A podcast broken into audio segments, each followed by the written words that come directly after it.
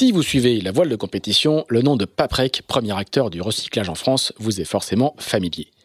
Sponsor depuis deux décennies de marins engagés dans les plus grandes courses, Paprec est désormais aussi partenaire principal de la Solitaire du Figaro et de la Transat en double Concarneau-Saint-Barthélemy, rebaptisée Transat Paprec, une transat qui va se courir en double mixte.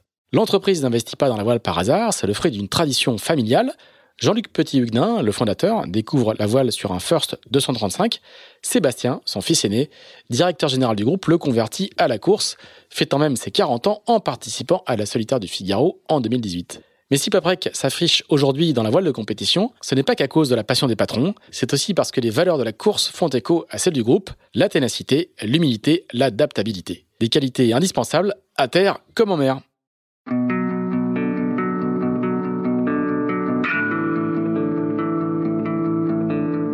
Bonjour, vous écoutez Into the Wind, le podcast des marins qui font des phrases. Into the Wind est produit par Tip Shaft, le média des professionnels et des passionnés de voile de compétition. Tip Shaft, ce sont deux newsletters hebdomadaires en français et en anglais, des podcasts, des événements, des formations ainsi qu'un festival de films et un studio de production de contenu que vous pouvez retrouver sur tipandshaft.com. Je suis Pierre-Yves Lotrou et je vous souhaite la bienvenue dans ce nouvel épisode d'Into the Wind. Un dernier petit mot avant de commencer cet épisode pour vous rappeler que l'édition 2024 du Sailors Film Festival débute lundi 17 janvier à Lorient avant de partir en tournée dans 24 villes en France. Au programme, des films inédits et exclusifs et sur certaines dates, les marins sur scène. Infos et réservations sur sailorsfilmfestival.com. Bonjour Denis Hugues. Bonjour. Eh ben merci beaucoup de nous recevoir pour ce nouvel épisode euh, d'Into the Wind. On est chez toi euh, à Billiers, donc c'est euh, à l'est de Vannes. Je sais pas si on peut dire, si on peut dire ça comme ça. C'est entre Vannes et Nantes, juste à côté de Musiac pour ceux qui connaissent un tout petit peu le la Cadvoie. Un tout petit peu la Cadvoie exactement. Et c'est de c'est de l'autre c'est côté côté mer de la de la, de la. Et voilà. Et il y a une il y a la mer pas très pas très très loin. Eh ben merci de me recevoir pour ce ce nouvel épisode. Euh, c'est, est-ce qu'on peut dire que c'est la fin de la saison pour toi? La semaine dernière, il y avait la remise des prix de la mini transat.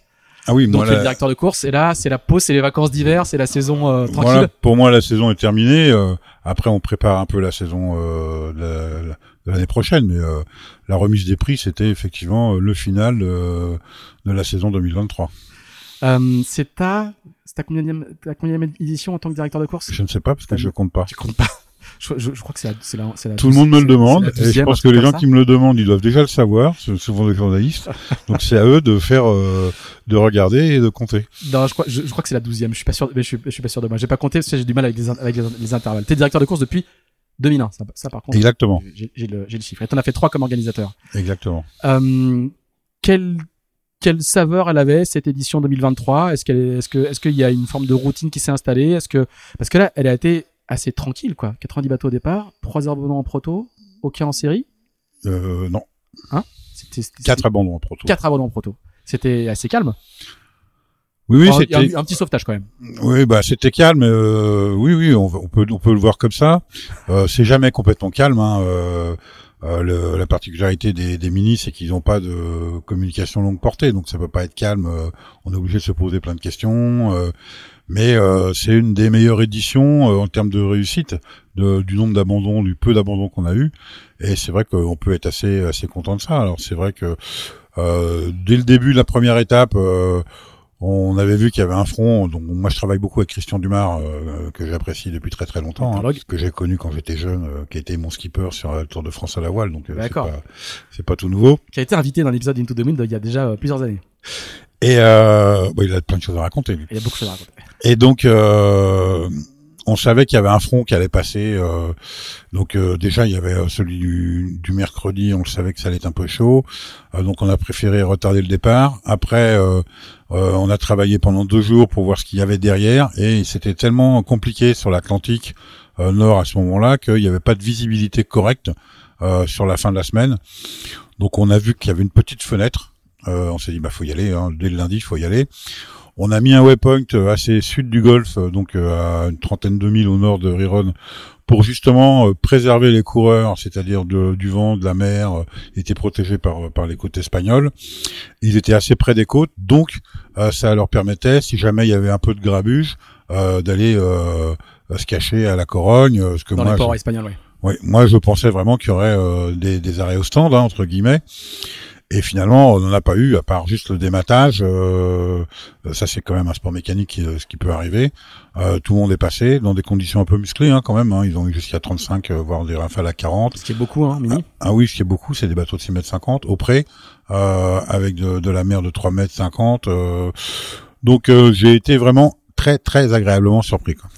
C'est quoi? C'est la, c'est la, c'est le niveau de la préparation, le niveau de préparation de flotte qui monte? C'est les effets de génération, l'information qui circule euh, de manière plus fluide qu'avant. C'est comment, comment tu l'expliques? Je pense que le niveau de préparation monte beaucoup, que les, les, les, coureurs n'hésitent pas à faire pas mal de courses avant saison, euh, qu'il y a eu aussi euh, je dirais presque l'effet euh, mini en mai où il y a, là il y a eu 52% d'abandon. Euh, ils voulaient pas se retrouver dans les abandons. Il y en avait qui abandonné euh, en les mini en mai qui l'ont regretté après. Euh, donc ils savaient, on leur avait dit, moi j'ai joué la transparence depuis deux jours avant, que ça allait possiblement être musclé. Donc ils s'y attendaient, ils n'ont pas été pris à froid. Euh, euh, c'est parti dans des conditions pas trop mauvaises, donc ils ont eu le temps de s'amariner. Parce que souvent les, les coureurs pendant les deux premiers jours sont un peu patraques. Hein, il y a la tension, l'émotion. tout, tout le monde peut avoir le mal de mer. Hein, il n'y a pas de honte à ça. Et et donc ça s'est plutôt bien passé. Euh, et je pense qu'ils connaissaient bien leur bateau, ils connaissaient bien leurs limites. Euh, il y en a qui ont préféré vraiment aller euh, à la côte, vraiment coller à la côte. Donc du coup, ils avaient beaucoup moins de vent. Et d'autres qui ont préféré faire le grand tour en laissant le DST, donc le dispositif de séparation de trafic, euh, euh, et passer dans l'ouest du DST pour aller chercher davantage de pression. Ils en avaient. Hein. et donc chacun a, a pu faire sa navigation comme il le sentait et puis après ça a tactiqué beaucoup le long du Portugal quoi. Ouais, ça a navigué euh, assez, assez propre. Il y, a, eu pas mal de surprises à l'arrivée de la, la, la, première étape avec un, des, podiums auxquels on s'attendait, on s'attendait euh, euh, moyennement. Euh, on sait aussi que dans dans, aujourd'hui dans le, dans le monde mini, il y a une pression très très forte sur les organisateurs parce qu'il y a beaucoup beaucoup de candidats à la mini quand je dis organisateurs, c'est ceux de toutes les courses et de tout le circuit. Est-ce que cette, cette pression-là, elle fait aussi que le niveau de la flotte, il monte? C'est-à-dire, ils sont très motivés, ils se préparent beaucoup, ils doivent beaucoup naviguer, accumuler des milles pour se qualifier. Est-ce que ça, ça joue aussi un petit peu sur le... Je, je pense que ça joue, mais la pression, elle n'est pas au résultat des courses euh, non, elle est antérieures. Sur la, elle est sur la préparation, le, voilà. le à finir. Donc, par contre, voilà, il faut finir pour euh, que les courses avant soient qualificatives. Donc ça joue sur la préparation des courses avant, donc obligatoirement euh, euh sur euh, sur la mini transat. Mais euh, c'est vrai que pour l'instant, on n'en est pas à faire des les dix premiers de chaque course sont qualifiés. je pense que là, justement, l'intérêt énorme de la mini, c'est que c'est une course qui est ouverte à tout le monde. Il y a des futurs professionnels, il y a des semi-professionnels. Il y a pas mal d'amateurs éclairés. Euh, euh, et je crois qu'il faut garder ça. C'est ça qui est important, c'est ce, ce melting pot de, toutes, euh, de, de, toutes les de toutes les personnes quoi. Alors ce que vous entendez, c'est le chien, hein, le chien de la maison. qui, est, euh, qui, est, qui, est, qui, est, chez lui et qui, et qui vit sa vie, il n'y a, y a, pas, y a, pas, y a pas de problème. Euh, Denis, l'autre truc qui m'a moi un petit peu marqué, c'est le, c'est en, en, parlant de, perf, c'est qu'aujourd'hui un mini et en l'occurrence un mini de série est capable de, de, de dépasser les 300 000 en 24 heures. Donc c'est la perf du Duc de Prémar. Hein qui a euh, accroché le record des 24 heures, 317,25 000. Ouais, c'est ça, ouais, ouais. Donc il l'établit du coup en série et en proto, oui, au, scratch. Ça aussi, c'est un signe de, du, du, progrès à la fois des coureurs, du matériel, euh, de, bah, de l'évolution architecturale surtout. Hein. Euh, là, on voit que en l'occurrence, c'est sur un maxi, donc des plans David Raison. On voit que ce, ce sont des, bateaux hein. très, oui, des SCO. On voit que ce sont des bateaux très très rapides. Euh, se pose la question est-ce que ce sont encore des bateaux de série? Euh, parce que pour moi, ça reste, ça devient presque des prototypes euh, déguisés. Hein, euh, euh pour euh, divorcer avec sa, sa, copine, c'est le meilleur moyen en un week-end de prendre un SCO et de l'emmener en un week-end. C'est des bateaux qui sont pas vivables, pas plus que les prototypes, sauf qu'ils ont un peu plus de place parce qu'ils n'ont pas de quille pivotante, ils n'ont pas de dérive. Mais je pense que là, on est arrivé à la limite de ce que doit être un bateau de série. On a vu cette dérive déjà arriver un peu avec le Pogo 2 que tu connais bien. Mhm. Euh, après, avec le Nassira. Et là, on est passé avec le Pogo 3 et le, euh, le, Maxi dans une autre dimension, avec des bateaux qui sont surpuissants. Alors, quand on en parle aux architectes, notamment David Raison, ils disent ils vont trop vite avec. On peut pas demander à un coureur d'aller moins vite. C'est comme euh, un pilote de Formule 1. On lui dit bah tu dépasses pas 250 dans la ligne droite, c'est pas possible. Donc euh, après, c'est aux architectes et aux constructeurs de faire des bateaux plus solides. Et donc, c'est des bateaux qui ont rencontré pas mal de problèmes de jeunesse, moins le Pogo 3 que le Maxi, mais tout le monde le sait, ça, hein, euh, avec des délaminations. Euh, et si on prend le cas de Duc de Prémar, il a battu son record et son record s'est arrêté, et son record s'est arrêté parce que le bateau a commencé à se délaminer tout, sur tout l'avant. Donc, effectivement, on peut les pousser très loin. mais pas forcément très longtemps. D'accord. Et, et l'arrivée aux Antilles, comme d'habitude, on, on, a vu les images qui étaient toujours très très sympas. Et c'est moi ce qui me frappe. Tu l'as dit, je, je, j'ai participé il y a 22 ans. Comme ça, hein. Oui, ça fait déjà un petit moment hein, que je te connais. Hein. Exactement. Euh, et moi, ce qui me frappe beaucoup, et, et là, t'es vraiment le, t'en, t'en es, t'en es un témoin, quoi, c'est que c'est que le, le c'est toujours la même histoire et que, que malgré les années qui passent, malgré les générations de coureurs qui passent, malgré les, les gens qui changent, malgré la société qui évolue, euh, il y a une forme de permanence dans la mini transat qui est qui est fascinante quoi. ça c'est génial. Et ça et, et comment en fait c'est une institution quoi. L'institution ne bouge pas. Ceux qui la font vivre euh, changent, évoluent euh, mais elle continue à fonctionner. Euh, est-ce que tu as une, une, explication? Non, j'ai pas d'explication euh, particulière. À part constater comme moi. oui, oui, je constate et je suis très content de ça d'ailleurs. Hein, mm. et justement, c'est ça, ça qui, qui me motive. Hein, j'ai toujours dit que ce qui me motivait dans, dans, dans la mini transat, c'était de voir la banane des, des marins et des marines à l'arrivée. Hein, c'est, il y en a qui courent pour le résultat, donc il y y a des déçus toujours, et puis il y en a qui courent pour avoir fait la mini il y a très longtemps, on disait pas Stamini d'abord, hein, euh, et ça, je pense que ça reste toujours.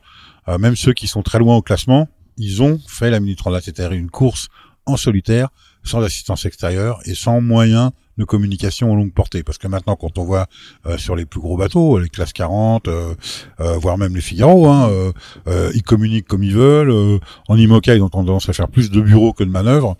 là, en mini, ceux qui font moins de barres que d'autres, ben, un bout d'un moment, ils vont tomber en panne de, en blackout hein, parce qu'ils vont tomber en panne d'énergie. Et c'est des bateaux qu'il faut barrer parce que si on n'est pas trop bête et qu'on sait à peu près barrer un bateau, on va plus vite que sous pilote. Même si les pilotes ont fait beaucoup, beaucoup de progrès. Euh, maintenant, une centrale de pilote pour un Mini, c'est la même que pour un IMOCA. Hein. Donc, euh, il y a, ça vaut 18 000 euros, quoi. Donc, effectivement, les prix vont quand même euh, un peu, euh, un peu plus cher, quoi. Qu'est-ce que qu'est-ce que t'as vu changer toi au fil au fil au, au, fil des années? Toi qui est en fait t'es, pour le coup toi t'es toujours là t'es le meilleur observateur de ça pas non mais il y a pas beaucoup de gens qui n'ont qui, qui sont encore là 20 euh, ans après Qu'est-ce que tu euh, bah, la préparation. Hein. Déjà, euh, le premier truc, c'est la préparation. Avant, il n'y avait pas les centres d'entraînement, il n'y avait pas tout ça. Non, donc avant, c'était des fois la misère sur le ponton. on disait mais comment il va partir? Dans quel état le bateau il va être? Comment on va le récupérer? On les convoquait au bureau, au PC course, et ils disaient t'as pas ça, t'as pas ça. Il y avait pas les cartes, il y avait n'importe quoi. Ils se refilaient des trucs entre eux. ce que j'ai connu moi hein, en tant que coureur. là maintenant, ça c'est fini. Euh, on leur dit faut ça, faut ça, faut ça. Ils arrivent pratiquement avec tout. Alors c'est vrai qu'on les aide davantage, où on leur fait un listing de tout ce qu'il faut avoir, qu'on leur envoie suffisamment à l'avance. Et donc euh, ça c'est valable pour euh, pour toute la préparation, pour la pour la, météo aussi. On travaille beaucoup en amont avec Christian pour faire les zones météo, parce que les zones météo sur la deuxième étape sont très très larges. Donc on a resserré toutes les zones, on, on, leur a mis des noms à nous, euh, qui sont pas du tout des, des, des, noms de la météo internationale, mais qui correspondent bien aux coureurs, que c'est principalement les vainqueurs de, des, des, mini précédentes. Ah oui. plus, ça va, plus il y a de zones. Donc là, il y a, il y a, une, il y a une, il y a une zone. Euh, du coup, j'ai, pas de. Bah, il, y a une, il y a une zone Leroy, il y a une ah, zone. Euh, oui, oui. Alors, il y a au début, on a mis des historiques et puis progressivement, les ah, historiques. Du coup, les gens, ils, doivent pas connaître les anciens. non, ils connaissent pas et euh, donc euh, il y a une zone parlier. Enfin, il y a tous les vainqueurs de la mini ont leur zone. Voilà. Alors, ce qu'il faut peut-être expliquer, hein, c'est que le, la seule source de météo que les coureurs peuvent avoir, c'est la BLU. Euh, la, la, ce qui n'est plus une BLU maintenant. ce qui est vrai tendance, on appelle ça encore ça. On a tendance à appeler la BLU. Tu as connu la BLU, il fallait reconnaître le morceau de musique. Euh, là maintenant, euh, si tu écoutes RFI euh, en France, euh, en, en, en, en, en, courte, t'as exactement la même qualité en bateau. Voilà, donc ça a beaucoup pressé. Mais c'est toujours toi qui, qui, qui, qui, donne le bulletin? On est deux. Hein, euh, je travaille avec Annabelle sur la Mini, hein, qui est euh, Annabelle Messager, ah, qui est l'autre qui est l'autre permanente de la Mini en fait. Vous êtes oui, mais là elle prend une, elle prend des congés sabbatiques de, de la classe, Mini, et là elle est directrice de course adjointe. Maintenant elle est directrice de course affiliée à la Fédération française de voile. Ça, j'y tenais. Euh, je crois que c'était important pour elle aussi. Et euh, donc elle a fait la météo en anglais parce que même l'anglais c'est pas forcément ma langue préférée. moi je fais la météo en français et après on fait les classements. Hmm. Donc c'est les seules informations, on va le redire aux gens qui connaissent pas forcément très bien, hein, c'est les seules informations météo que reçoivent euh, les coureurs. Après ils peuvent interroger les cargos, ils peuvent interroger, mais ils ont pas d'autres pas d'autres ah infos que le bulletin. Quoi. Mais ils n'ont pas d'autres moyens mm. que ou cette radio là euh, ou alors la VHF. La VHF. La VHF sur un mini, ça a une portée de, on va dire, 10 km, hein, 15 km, pas plus quoi. Euh, donc euh, ils sont obligés de se servir de. de... Et ce qui était assez rigolo, c'est qu'il y en a qui ont pris des gros appareils qui étaient des BLU et compagnie, et d'autres qui ont acheté des petits appareils à 30 euros euh, des Chinois, et ça marchait mieux avec l'appareil chinois. C'est ça qui m'amuse. Je suis pas pro-chinois, c'est pas la question. c'est qu'il faut pas forcément dépenser des fortunes, quoi. Ouais. Alors donc ils sont mieux préparés en, en, en, mieux préparés globalement. Ils ont une meilleure culture météo aussi. Ils ont ils ont Ah bah, ils souvent font- appris dans les centres. Ils font beaucoup de stages d'entraînement dans les centres. Hein. Il y en a euh, cinq ou six maintenant des, des centres d'entraînement hein, sur toute la façade atlantique. Et donc euh, ils- effectivement, ils apprennent la météo, ils prennent des cours de météo, euh, ils lisent euh, le Bernaud par cœur, euh, pas encore le Maillançon, mais c'est un peu plus compliqué. Euh, c'est pour les plus anciens ça. Pour les plus anciens. c'est un gros manuel de météo. Météo, euh, pas, pas forcément marine d'ailleurs. Et c'est beaucoup, ce sont beaucoup des régatiers. Mm. Donc euh, ils savent régler un bateau euh, et après ils découvrent le large. Donc c'est c'est un peu l'apprentissage de la course au large. Hein. La mini, ça l'a toujours été. Hein. Hmm. Et ça, euh, quand j'ai quand j'ai préparé ce, ce- cet épisode, je, à plusieurs reprises, t'as dit avant la mini, c'est une- c'était une course de convoyeurs. Et maintenant, c'est une course d'ingénieurs. Oui. C'est- ça ton, ton, ton mantra pour, pour expliquer l'évolution, quoi. hein. Oui, parce que si tu veux, on se retrouve, notamment au début à, à Lorient, on se retrouvait avec des, des, des ingénieurs parisiens. J'ai rien contre les ingénieurs. Hein. Euh, euh, S'ils n'avaient pas été là, on pourrait pas allumer la lumière. hein. Euh, donc, euh, on se retrouvait avec des ingénieurs parisiens. Il y avait une société qui leur proposait de mettre le bateau à l'eau le vendredi soir et de le récupérer le dimanche. Donc, ils avaient rien à faire. Ils prenaient le train, ils faisaient Paris-Lorient. Et ça, ça m'a toujours un peu, euh, au départ, un peu choqué, plus maintenant, mais parce que en fait, ils s'investissent pas, ils s'investissaient pas assez, je trouvais, dans leur euh, dans leur passion entre guillemets quoi. Et donc ils regardaient la météo. Et le jeudi, ils appelaient la société, vu qu'il y avait une bonne une bonne météo. Ils disaient, bon, je viens, vous mettez le bateau à l'eau vendredi. Et le dimanche soir, ils, la- ils laissaient euh, en plan au bas, au, bas de la grue et ils reprenaient, la, ils reprenaient le train. Je trouve que dans, dans la voile, c'est quand même quelque chose de passionnel. Donc si on met pas un peu de passion euh, dans dans la voile, je trouve ça un peu, euh, c'est pas qu'un qu'un truc de consommateur. quoi. Ouais. Et, et, et, ça, t'as vu cette évolution-là de, de, de, de, de, de, gens qui viennent un peu plus consommer que, que de gens animés Bah, par passion ça- Parce qu'après, il faut quand même des niveaux d'engagement, Oui, même quand on est là- un consommateur. Là, ça Faut- se rééquilibre. Franchement, Ah. au début, j'ai vu ça vraiment, ça m'a euh, un peu choqué. Euh, et euh, quand je disais convoyeur, c'était pas quelque chose de, de péjoratif non Mm. plus. C'était qu'en fait, pendant longtemps, euh, les gens faisaient traverser leur bateau aux Antilles par des convoyeurs où ils devaient rien casser, rien toucher, pas envoyer le spi, pas servir de la vaisselle, et que ça les, c'était des marins. Ils disaient, ben, je vais construire mon bateau dans mon garage. euh, et je vais faire la mini avec mon bateau. C'était ça que, que je disais, hein, que je voulais dire. Et là maintenant, quand même, les ingénieurs, entre guillemets, euh, ils s'investissent davantage, euh, ils discutent entre eux. Comme ils font partie des mêmes des centres d'entraînement, il y a beaucoup de, de, de liens entre les, les gens qui sont dans les mêmes centres d'entraînement. Et euh, bon, moi j'ai discuté avec pas mal d'entraîneurs aussi, et on voit quand même que ça a ah. progressé. Quoi. Il y a des entraîneurs. hein. Avant, Oui. avant, il n'y avait pas d'entraîneur, quoi. Oui, ça, oui, ça, avant. ça, c'est quand même ah, un truc assez, assez. Bon, Tanguy, assez- ça fait longtemps qu'il fait ça. Quand Ouais, ça fait longtemps qu'il fait ça, mais je veux dire, si, on- parce que on, on- quand on va faire notre flashback, on, va partir assez loin en arrière. Tu, tu, tu, tu connais ce, ce monde-là depuis euh, bien plus longtemps que, que, que, que les, toutes les éditions que tu as fait en, tant que directeur de course. C'est aussi ça qui est frappant aussi, quand même, c'est la, la capacité que l'information a aujourd'hui à circuler, c'est-à-dire qu'il partage beaucoup plus les infos. Elle, elle est accessible. Aujourd'hui, euh, trouver un, euh, je vais raconter juste une petite anecdote, hein, mais j'étais dans, dans, dans, dans un centre d'entraînement à Lorient au tout début avec Tanguy Le Glatin et on avait écrit des réglages de pilote euh, avec les avec les, les toutes les tous les paramètres qui existent dans le pilote NKE. Et aujourd'hui encore, je, je, j'ai, vu des gens euh, soit me le réclamer, euh, soit utiliser encore ce, ce truc-là. Et, et alors que à l'époque il fallait l'écrire, et maintenant tout ça tout, tout ça circule. Il y a des il y a des tutos sur internet. Il y a des- Ah oui, oui, ça circule beaucoup Ça, chez les minis. C'est, Voilà. euh, en réseaux sociaux, ils sont très très forts. C'est Voilà. des geeks. hein. Euh, Il y a de tout. euh, là, euh, euh, c'est, incroyable la vitesse à laquelle ça va. Moi, je voyais sur la course, il y avait au moins euh, 10 WhatsApp de coureurs différents pour des choses différentes entre euh, les réglages de ça, les restaurants, les machins, les fêtes, ça. Il y en a toujours un ou deux qui se débrouillent bien pour trouver les bons plans euh, euh, pour faire la fête. Euh, ça reste quand même euh, des, gens qui ont, qui ont envie de faire la fête entre eux, mais aussi en pa- partager avec les autres. hein. C'est, une communauté. Est-ce que Est-ce qu'il y a d'autres caractéristiques majeures comme ça qui ont, qui ont, qui ont beaucoup évolué depuis que tu les depuis que tu les suis Moi, j'ai eu l'impression. euh, Longtemps, on a dit que c'était une course de jeunes, c'était pas vrai. Hein. C'était plutôt une, une, course largement de post trentenaire, voire de voire de quadra. Ouais, tout à fait. ouais. J'ai un peu l'impression que ça re-rajeunit là. C'est plutôt c'est plutôt Oui, des ça- jeunes diplômés après quelques années de travail qui s'y mettent. Ça, ça, ça rajeunit un peu plus effectivement par rapport à il y a euh, 6-7 ans là. euh, effectivement, euh, là on trouve plutôt pas mal de gens entre 28 et les 35. Pendant un moment, on avait plutôt des, des, des quarantenaires quoi. Euh, et est-ce que euh, est-ce qu'ils sont euh, est-ce qu'ils sont toujours sympas? Est-ce que, Oui. les- est-ce que tu, est-ce que tu le, À 90%, oui, ils sont toujours sympas. Alors après, moi, je suis mal placé pour dire qu'ils sont pas sympas parce qu'en tant que directeur de course, ils font pas tout rire. euh, voilà, ils peuvent pas me pourrir. Euh, donc, euh, sinon, je sais comment leur répondre. Euh, ça fait partie de mes rares qualités, c'est d'avoir un sens de la répartie.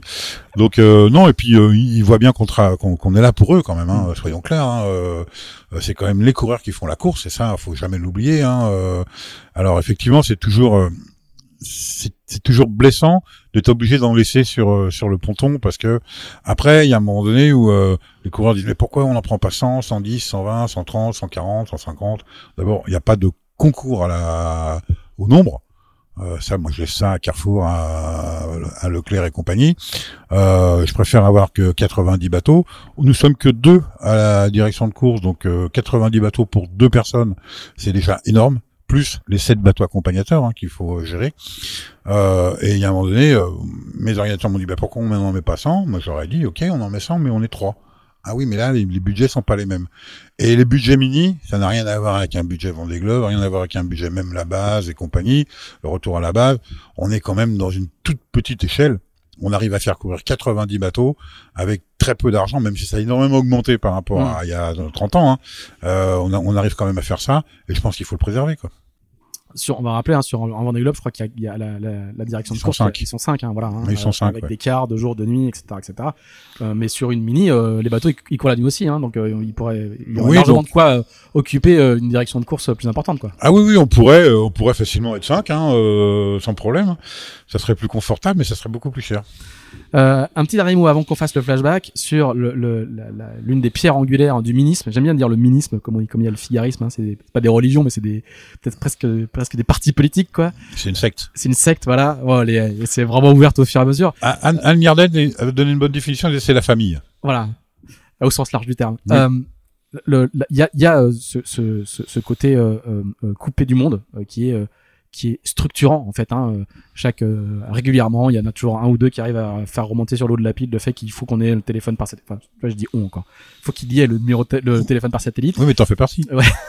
C'est normal. Ouais, mais mais mais euh, mais, mais du coup, euh, comment t'expliques que, que que que ça soit le ouais justement le je sais pas si c'est la poutre la poutre fêtière ou le la pierre angulaire ou le enfin le, le- le- vraiment quelque chose qui structure cette pratique-là du bateau à une époque où on est dans l'ultra connexion. Bah, je crois que ça te marque à vie, la preuve, hein, tu en as une preuve, parce que t'es vraiment tout seul sur ton bateau, t'as obligatoirement des galères. Euh, tu prends pas le départ. Tu, quand t'es au départ, t'es au maximum du potentiel du bateau, et ça va se dégrader euh, au fur et à mesure. Donc il faut gérer les crises, la crise, la grosse crise, euh, et tu peux pleurer, tu peux crier, tu peux appeler à la VHF. Euh, euh, et ben il se passe rien, parce qu'en général t'es trop loin des petits copains, euh, et donc il faut que t'apprennes euh, à te débrouiller tout seul. Et on voit quelque part, euh, c'est une forme de satisfaction. On voit sur des bateaux plus gros, ceux des anciens ministres. Si on prend l'exemple du dernier Vendée Globe, par contre, euh, tu vois, il y en avait 19 d'anciens de la mini. Et ben, quelque part, ils savent se débrouiller aussi un peu tout seuls. Ils sont pas là, appelés forcément tout de suite euh, euh, à terre. euh, Qu'est-ce que je fais? Comment je redémarre le moteur? Euh, euh, Tu vois, donc euh, c'est une très bonne école. Et quelque part, quand tu as fini ta course, tu as été tout seul. Euh, t'as eu des moments vraiment très très durs hein, où t'as pleuré, euh, euh, où t'étais au euh, le moral au fond des bottes et, et que t'arrives, tu te dis mais ouais mais finalement je l'ai fait quoi. Mhm. Et je l'ai fait tout seul. Alors t'as eu plein de coups de main avant euh, pour t'aider à partir, euh, aussi bien financiers que des coups de main de copains qui sont venus bricoler sur le bateau. Mais au moment du départ, t'es tout seul jusqu'à l'arrivée. Et, et puis il y a la dimension euh, euh, introspection quoi, qui est qui est qui est euh, qui est, qui est unique. Enfin, il y a pas il y a, il y a peu d'épreuves sportives. Euh, y compris en bateau quoi où, où, où il y a cette dimension maintenant il y a le Gold- la Golden Globe quoi mais il y a, pas cette dimension euh, euh, Mais la Golden Globe, ils ont un iridium. ils ont ah oui mais ils ont pas le droit de s'en servir c'est que pour la sécu je crois qu'ils peuvent pas Oui, appeler ou, oui. euh, c'est tout à fait la même chose quoi enfin, bref euh, il y a cette dimension introspection qui est qui est qui est qui est fondamentale quoi Bah je pense. qui dépasse le- l'enjeu sportif quoi c'est ça que je veux dire Ah bah complètement, complètement. Je pense qu'il c'est une aventure humaine. hein. ouais. Euh, après, c'est un sport aussi, mais c'est une aventure humaine. Après, euh, c'est les marins qui ont inventé la course au large. Hein. C'est pas la Fédération française de voile. Hein. Soyons clairs là-dessus, quoi. Euh, et c'est même pas euh, les marins euh, de, de, de régatier. C'est avant tout pour le commerce. Hein. Hmm. Euh, la route du thé, c'est le premier bateau qui, avait, qui arrivait avec du thé à Londres. Il le vendait dix fois plus cher, Cher que, le dernier, quoi. Mm. Voilà. C'est une question de pognon. hein. Euh, et tu, tu, tu, tu vois les coureurs changer sur entre le départ d'une mini et l'arrivée d'une mini, euh, à, à part l'aspect physique quoi?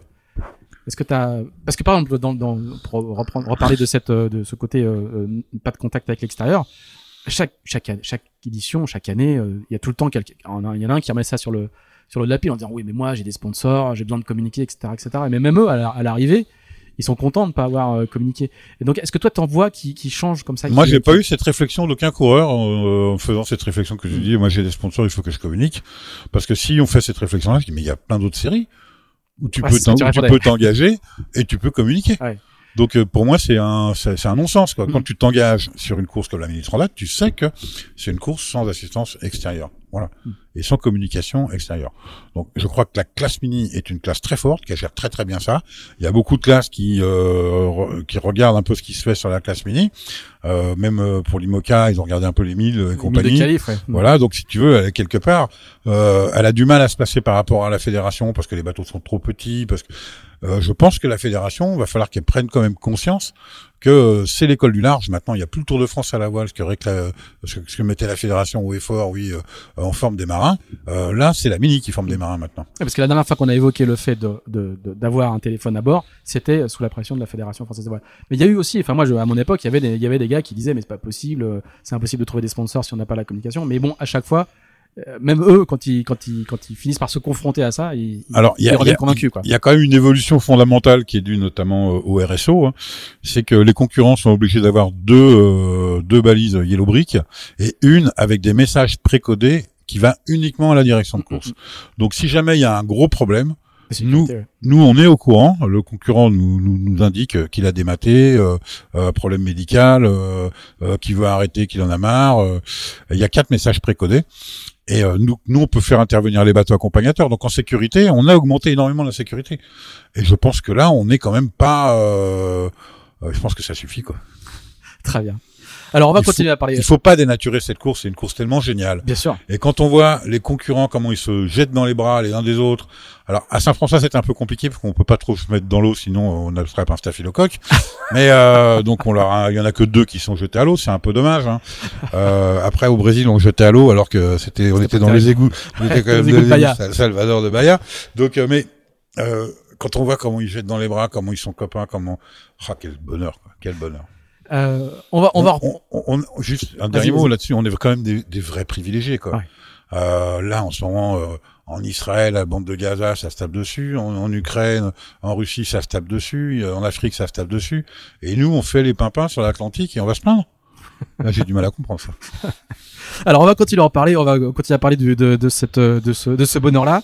Euh, on va, on va faire le, notre, le flashback habituel dans Into the Wind. Alors, on va repartir je vais vous dire, on a commencé, il me dit moi j'ai pas grand chose à raconter. Vous allez voir s'il a pas grand chose à raconter. Euh, on va faire un flashback, on va repartir à Paris. Euh, où tu où t'es je suis parisien. T'es parisien, t'es né dans le 14e arrondissement où j'ai longtemps vécu.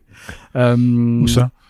J'ai habité rue Daguerre et puis ensuite j'ai ah habité rue de la Tombissoire. Ah oui d'accord. Voilà. Ok. Moi j'ai habité rue d'Alésia. Ah bah voilà. Rue vers Saint-Gétox quand j'étais petit. Très bien. Euh, voilà, ça c'était un, apart un aparté d'anciens parisiens. Voilà, exactement. euh, dans quel euh, dans quel milieu tu nais? Qu'est-ce que comment comment comment la connexion avec la voile se fait? C'est quoi les, les, premières années du jeune jeune de Alors je vais préciser, tu as 65 ans aujourd'hui, donc euh, si on fait un flashback, on est dans, dans les années 60, au début des années 60. Oui, moi j'ai beaucoup aimé mai 68 parce que ma mère était étudiante et du coup, euh, j'avais pas d'école et j'allais euh, à la faculté euh, de la Sorbonne avec elle voir les âgés. J'avais 10 ans et je trouvais ça très très très bien. C'est un bon début. Donc ça m'a plu beaucoup. J'ai toujours été un, je pense, un enfant assez indépendant. après, j'étais pas, ma mère était prof, mon père était cadre supérieur. bon, je, je suis pas du tout un, je suis plutôt un duquesnois. Mon père déteste que je dise ça, mais qu'un groseille. Euh, il était cadre supérieur dans une, une maison d'édition catholique, donc euh, bon, euh, D'accord. on n'avait pas le droit de dire pif gadget. Hein. euh, et moi, j'étais un passionné euh, de, de, sport mécanique, de moto. Donc je me suis mis dès l'âge de 16 ans, qu'à l'époque on pouvait passer le permis à 16 ans, enfin la licence 1 à 16 ans. Donc je me suis mis à faire de, de la moto, et puis j'ai voulu m'inscrire à des courses. Donc j'ai commencé mes courses sur une 125. après je suis passé sur d'autres d'autres plus grosses quand j'ai eu 18 ans. Et là, il y a un atavisme familial ou c'est c'est ça ah non non non, non, mon père il était complètement contre, il voulait pas me donner un rond pour ça, il trouvait que c'était dangereux, euh, mais Euh, il nous laissait faire. On avait, on avait une liberté euh, incroyable. Quoi. Ma, ma porte de la porte de, de, la maison a toujours été ouverte pour tous les copains qui venaient. Euh. ma mère était nulle en cuisine mais nullissime, hein, même la purée mousseline, elle pouvait la rater. mais par contre, quand il y avait, quand j'avais cinq copains, elle, euh, elle, disait, mais qui c'est qui reste manger? Elle appelait les parents, euh, donc c'était vraiment, euh, j'ai été élevé comme ça, moi. Hein, c'est quelque chose de d'incroyable, quoi. C'est le respect des autres, le partage. la table, c'était vraiment un, un, endroit de partage où on discutait. On n'était jamais d'accord, évidemment, mais au moins il y avait, une, il y avait de la discussion. Donc c'était les années 70 aussi, donc voilà. les années du débat. voilà, exactement, exactement. Et puis donc du coup j'ai commencé à faire euh, à faire de la moto. Euh, j'ai travaillé euh, pour payer mes saisons de moto. Donc je travaillais au puce le samedi, dimanche, lundi. et tu puis tu vendais des, des fringues quoi. Ouais, dans les dans ce qu'on appelait les bouclards au puce de Saint-Ouen. Et puis au gros désespoir de mes parents d'ailleurs. Hein, et puis arrivé 20 ans, paf, accident. Donc je me suis retrouvé à 20 ans. J'ai eu 20 ans à l'hôpital. Un accident de moto. Un accident de moto, ouais. Euh, j'ai fait euh, en course une cascade. Non, non, non, pas du tout. Hein, euh, de, une cascade entre une voiture et, et ma moto devant l'hôpital de la Porte de Garches. Donc au moins j'ai économisé les frais d'ambulance. Ah oui. Alors faut expliquer parce que Garches c'est l'hôpital justement des accidentés, euh, voilà, des, accidentés de, la route. De la région parisienne. Voilà, d'accord. Donc euh, donc voilà et après. Euh, c'est là c'est là que tu deviens paraplégique. Voilà. Je, je retrouve. donc j'ai passé trois semaines un peu dans le coma, en réani, en réa et compagnie, donc un peu compliqué. Et puis euh, après on se demande bah, ce qu'on va faire quoi. Donc euh, donc c'était pas c'était pas simple de, de rebondir. Je pense que à cette, cette période-là, je suis sûr que j'aurais préféré ne pas m'en réveiller, quoi. Ah oui. Oui, oui, oui. Pour moi, la vie était finie. Hein. Bon, en même temps, à 20 ans, c'est pas, pas évident, quoi. Ben voilà, à 20 ans, on n'a plus ses jambes, euh, c'est c'est compliqué, c'est très, Donc là, on est au milieu des années 80, au début des années 80. Ça euh, ouais, ça m'est arrivé en 78. 78, à la fin des années 70, d'accord. Donc du coup, euh, j'avais. Tu fini la moto? Bah la moto c'était terminé hein. Euh, là euh, c'était un peu compliqué quoi. non mais après il y a pas il y a des sidecars, il y a des trucs comme ça. J'ai eu, j'ai eu, j'ai eu ah, bien après, mais bien après, bien après.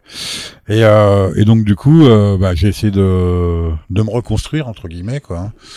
Euh, donc bah ça a été un peu long, j'ai fait ma rééducation dans les boîtes de nuit parisiennes. Bah, je pesais beaucoup moins lourd. Hein. Euh, je faisais 40 kilos de moins, donc mes copains ils me portaient sur leur dos euh, facilement. Euh, le gibus, euh, enfin il y a plein de.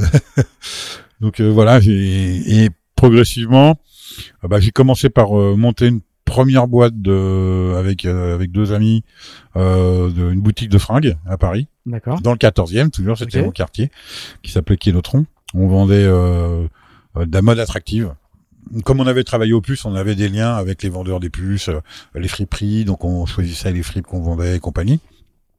Bon, euh, là, on a perdu de l'argent. bah, on était de ce quartier-là. Le début de ta carrière, c'est vendeur de fringues, en fait. Ouais, ce, ce, ce quartier-là a été euh, était un squat en fait, hein, euh, était complètement. Euh, maintenant ils ont tout refait, mais euh, donc l'immeuble était théoriquement condamné. Finalement ils l'ont pas rasé, mais enfin bon. Et euh, et après j'ai monté avec un autre personne une, une, société de coursiers à Paris. Ça se faisait beaucoup à l'époque. on est monté jusqu'à 40 salariés. Hein, donc, ah c'était de la gestion de personnel, hein, parce que les coursiers à Paris, c'était quand même une population un peu différente. Et puis, progressivement, j'avais mon ami d'enfance, qui construisait un bateau euh, à Nice en Méditerranée, un bateau en acier, euh, un plan Sobrero. Euh, Alors lui était dans le trip tour du mondiste, autoconstruction, euh, loisirs nautiques quoi. Voilà, exactement. Magazine. Exactement ça. Construction, construction amateur. Pour les plus jeunes qui nous écoutent, voilà, c'était c'était le, le, grand magazine de la construction amateur. exactement. C'était le magazine, voilà, où il y avait des bateaux en ferro-ciment, des bateaux en CP et des bateaux en acier, en aluminium. C'était pas vraiment de la construction amateur parce que tu passais par un professionnel pour faire pour souder la coque. Mais enfin bon, il y en avait aussi. Hein. Et il y avait des chantiers que de ça. Et donc euh, ça c'est ton point de contact, c'est ton premier point de contact avec l'univers en maritime. Alors mon premier point de contact avec l'univers maritime, j'avais 17 ans, j'étais avec quelqu'un dans le bassin d'Arcachon euh, qui m'a emmené en dériveur et euh, qui me faisait parer à virer, qui me mettait la bombe dans la figure à chaque fois. Je me rappelle plus à quel modèle de bateau c'était. C'était un dériveur. Au bout d'un moment, ça m'a énervé. Bon, je suis à 1m85, donc je me suis levé, j'ai dit tu me fais chier. J'ai poussé la bombe, on a dessalé, on est resté 30 minutes dans l'eau. Et quand euh, j'ai touché terre, j'ai dit bon, ça c'est plus pour moi, quoi. Voilà. Comme quoi, il faut jamais dire. Jamais. Voilà. et donc, euh, comme mon, mon, copain me disait, ben on pourrait faire un tour ensemble, et compagnie, que moi je connaissais pas, euh, franchement le bateau, hein. donc ben, je me suis inscrit au Glénan. D'accord. Et ça va vite quand même. C'était entre Entre le copain qui te dit on pourrait aller faire un tour et l'inscription au Glénan. Ouais, parce que le bateau était pas fini, hein, loin de là.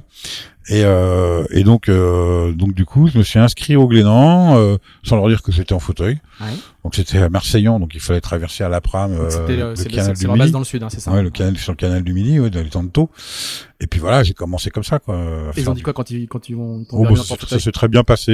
Euh, euh, les, les stagiaires avec les stagiaires aussi, euh, c'était euh, c'était c'était une bonne. euh, je me rappelle bien encore.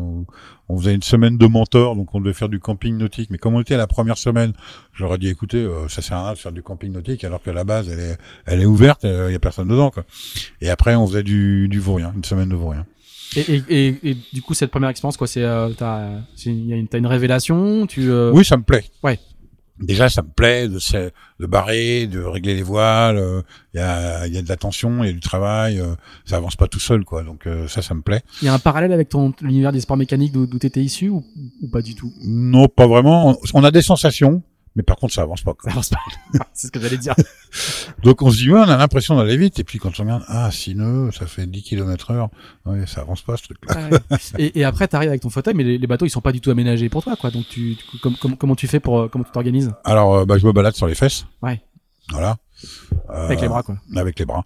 Et euh, après, donc, euh, après, je connais une, une association, je sais plus comment j'ai connu, qui s'appelait Navisport, qui avait un bateau adapté, qui était basé à Ouistreham, qui s'appelait le Fidrac, que j'appelle le Goldorak. Euh, donc, un bateau en aluminium, un plan euh, architecte nantais, là. euh, Ouais, je me rappelle plus, Guy Savard ou un truc comme ça. Et, euh, et on, on pouvait rentrer en fauteuil, euh, entre, il y a un, un biquille et bisafran.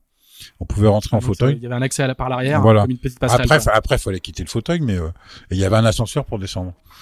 Euh, et donc j'ai beaucoup navigué sur ce bateau-là euh, avec quelqu'un qui m'a énormément appris, euh, qui était un, un, un petit vieux qui est décédé malheureusement, qui s'appelait Étienne Domange, et euh, qui m'a appris euh, tout ce qu'il fallait pas faire surtout, et, euh, et qui m'a appris aussi ce qu'il fallait faire. Et j'ai beaucoup navigué en Manche. Donc en Manche, on a les courants, on a la- le manque de visibilité, on a le froid, euh, on a de temps en temps la pluie. euh, de temps en temps. donc euh, ça, c'est quand même une très très bonne école. Et donc j'ai navigué beaucoup sur ce bateau-là. Après, je suis devenu chef de bord de ce bateau-là, donc j'ai rencontré d'autres C'était un bateau gens. Non, non, non, pas du non, tout. euh, pas ça, du c'est autre chose. Ouais. Glénan, j'ai fait qu'un seul stage. Mais par contre, euh, les Glénans étaient en rapport avec euh, l'association qui s'appelait Navisport, et on allait travailler sur des compas sonores pour les aveugles. euh, D'accord. on essayait de faire naviguer un peu tout le monde, quoi. C'était pas toujours simple, mais on essayait de faire naviguer euh, des sourds muets. euh, c'est comme ça qu'une sourde m'a dit un jour que j'avais un cheveu sur la langue, euh, parce qu'elle elle lisait à travers les lèvres, quoi. Voilà, quoi. Ah ouais. Donc j'ai pris euh, beaucoup de plaisir à faire ça. Il y a Et de la- puis, là, il y a de la- il y a, il y a de la- il y a un peu de compète ou, ou- ou pas du Ah, tout il y a pas du Pas du tout. C'est pas de cette, euh, il y a la mer. parce que, parce que dans l'univers des sports mécaniques, tu, tu, tu, tu faisais du sport. faisais Ah du oui, oui, oui, Donc, euh, il fallait être premier au virage, Voilà, freiner voilà, le plus tard voilà, possible et finir Mais là, dehors. là, quoi. là, c'est un loisir, quoi. Non, là c'est une découverte de la mer, vraiment. Moi qui suis parisien, euh, j'allais très peu souvent à la mer. Hein, euh, J'étais plutôt à la campagne avec mes parents, donc euh, et là je découvre la mer et euh, je trouve qu'il n'y a pas une vague qui se ressemble. Euh, Il n'y a pas un lever de coucher, euh, un lever ou un coucher de, soleil identique. Euh, je trouve que c'est un univers incroyable, euh, voilà quoi. Et de voir euh, la terre vue de la mer euh, quand on arrive quelque part, quand on fait un atterrage et tout, je trouve ça fantastique, quoi, voilà quoi. Donc je tombe amoureux de la mer, quoi, vraiment. Et donc du coup, je commence à faire avec des avec des amis en, en bénévole à l'époque, on n'était pas dans tous ces trucs euh, qu'on a maintenant. Donc des convoyages, euh, euh, tu vois, euh, en temps en Angleterre, euh, voilà, euh, en Manche, euh, Arcachon, euh, même jusque à Toulouse. donc voilà, il fallait, j'aimais bien cet univers, quoi. Vraiment, l'univers me plaisait. Et, ton, et ton handicap te, te- ne, te, ne, te freine jamais, quoi. Parce que c'est pas évident. une- quand on est en fauteuil roulant, monter sur un bateau, se déplacer dessus, t'en t'en fais pas abstraction, mais en tout cas, c'est, euh, Ah bah à l'époque, ça me freinait pas. Maintenant, peut-être que si, mais à l'époque, Ouais. ça me freinait pas. t'as 20 ans, t'es en pleine forme. Voilà, euh, j'ai- j'avais euh, ouais, j'avais de l'énergie euh, et puis j'avais une j'avais une envie de me prouver des choses quoi. Mm. Et C'est ça qui, qui était important aussi quoi. Donc et mon mon ami continue lui à faire son son bateau, il Ouais, finit ça avance dans ce temps-là, le chantier avance. Ouais, j'allais j'allais le voir régulièrement, hein, il finit par le faire euh, et on part donc euh, je crois que c'était en 86 ça, euh, en plein mois de février. Euh, on part euh, avec son bateau, on rate les Baléares. Euh, on n'avait rien pour naviguer, hein, et le compas, en fait, comme c'était un bateau en acier, euh, il n'était pas vraiment exact, il n'était pas compensé, euh, et on s'aperçoit qu'on a laissé les balais derrière nous, donc on fait un demi-tour, on retourne à, à Mahon, et on continue, et après on part sur l'Espagne, on s'arrête à Altea. Euh, quand on arrive, il y a tous les bateaux de pêche, c'est un port de pêche à l'époque, il y a tous les bateaux de pêche qui sortaient, et euh, lui, il est tombé amoureux d'Altea, et après on a continué, moi j'avais j'avais mon boulot de, dans, dans une société de messagerie, justement, donc je faisais des allers-retours, des allers-retours, et après j'ai récupéré aux Canaries. On a fait euh, euh, l'Afrique, la Casamance, euh, le Cap Vert. on était allé au Brésil ensemble. Et au Brésil, là j'ai laissé là, et lui il a, il a ramené le bateau tout seul jusqu'à Altea. Il a trouvé une femme, il s'est marié, il habite toujours là-bas. D'accord, ok. Donc ça, c'était ta, ta, première grande expérience du large, en fait. Ah oui, c'était ma première expérience du large. et, et, des fois, ça peut paraître long, surtout qu'on n'avait pas d'eau. Euh, donc euh, on avait que du whisky. Le whisky, ça désaltère pas vraiment. Et, euh, et euh, on avait, il avait cassé son moteur au Canary, donc on avait acheté un neuf, mais il avait pas, d'argent pour acheter de l'huile, donc on n'a pas fait la révision, donc on n'avait pas de moteur. Et donc on s'est retrouvé dans le poteau noir pendant huit jours, au gré des vents, des courants. puis c'était un bâton en acier, donc tu peux pas y aller forcément facilement. Même si lui disait qu'il était très bien son bateau. Depuis, il en a vu plein d'autres. Donc voilà. Et euh, et c'était une super expérience. Vraiment super expérience. Et, et, à, et à, quel, à quel moment tu l'as euh, Parce qu'il y a toujours pas de compétition, quoi. À, à quel moment le, le... tu sais que tu, tu, vas tu vas faire des tu vas faire. Alors la compétition, elle est venue une première fois par justement l'association Navisport avec euh, Bernard Decré qui va voir Navisport et qui dit j'aimerais bien c'est le, à l'époque, le, créateur du Tour de France à la voile. Et qui va voir justement euh, en disant bah, vous, vous êtes une association de personnes qui de handicapés qui naviguent. Euh, moi je cherche à mettre des personnes handicapées sur les bateaux du tour. Alors, du tour de, hein. ouais, c'était des sélections à l'époque. Mm. Donc on me propose ça, je dis ben oui, ok, pas, pas de problème, je bien essayer. Hein. Et je vais, euh, donc je me retrouve, euh, je crois que c'était à Dunkerque, euh, sur les premières étapes du Tour de France à la voile, avec Christian Dumas euh, comme euh, comme skipper et l'autre c'était Stéphane, je me rappelle plus de son nom. Voilà, et c'est comme ça que là je me dis bon. Alors à l'époque c'était plus facile parce qu'il y avait il y avait un piano qui était il y avait deux descentes donc on pouvait se caler et puis si on se trompait pas de bout on cassait pas tout. c'était des bateaux assez solides, hein, de, euh, sélection, c'était pas mal. Hein. Euh, en apprentissage, c'était c'était des bons bateaux. Voilà, et puis donc euh, bon, j'ai fait deux, deux années comme ça, j'ai pas fait toutes les étapes. Et, hein, bien et, et, la, la, la compète, tu retrouves le plaisir que tu avais en moto Ouais, c'est différent, faut pas rechercher. Non mais l'ambiance compétition quoi. Oui, l'ambiance compétition est intéressante. Essayer de voir comment tu te mets sur un départ, voir comment est le plan d'eau. Au début, tu comprends rien quoi, comme soyons clairs. Hein c'est assez rébarbatif. Hein, euh, c'est pour ça que c'est pas très grand public hein, la voile. Hein, euh, les gens ils comprennent pas pourquoi ça part pas tout droit, euh, pourquoi la ligne elle est fictive, pourquoi ils mettent pas un ruban. Euh, c'est normal. Hein.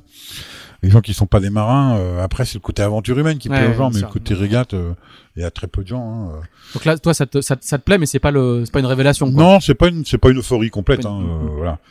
Et puis un jour, je rencontre un mec au salon nautique, à l'époque c'était au CNIT, qui de la défense. À la défense, qui s'appelle euh, Jack Vio, euh, qui faisait aussi partie de cette association Navisport, qui dit, tu voudrais pas faire la mini?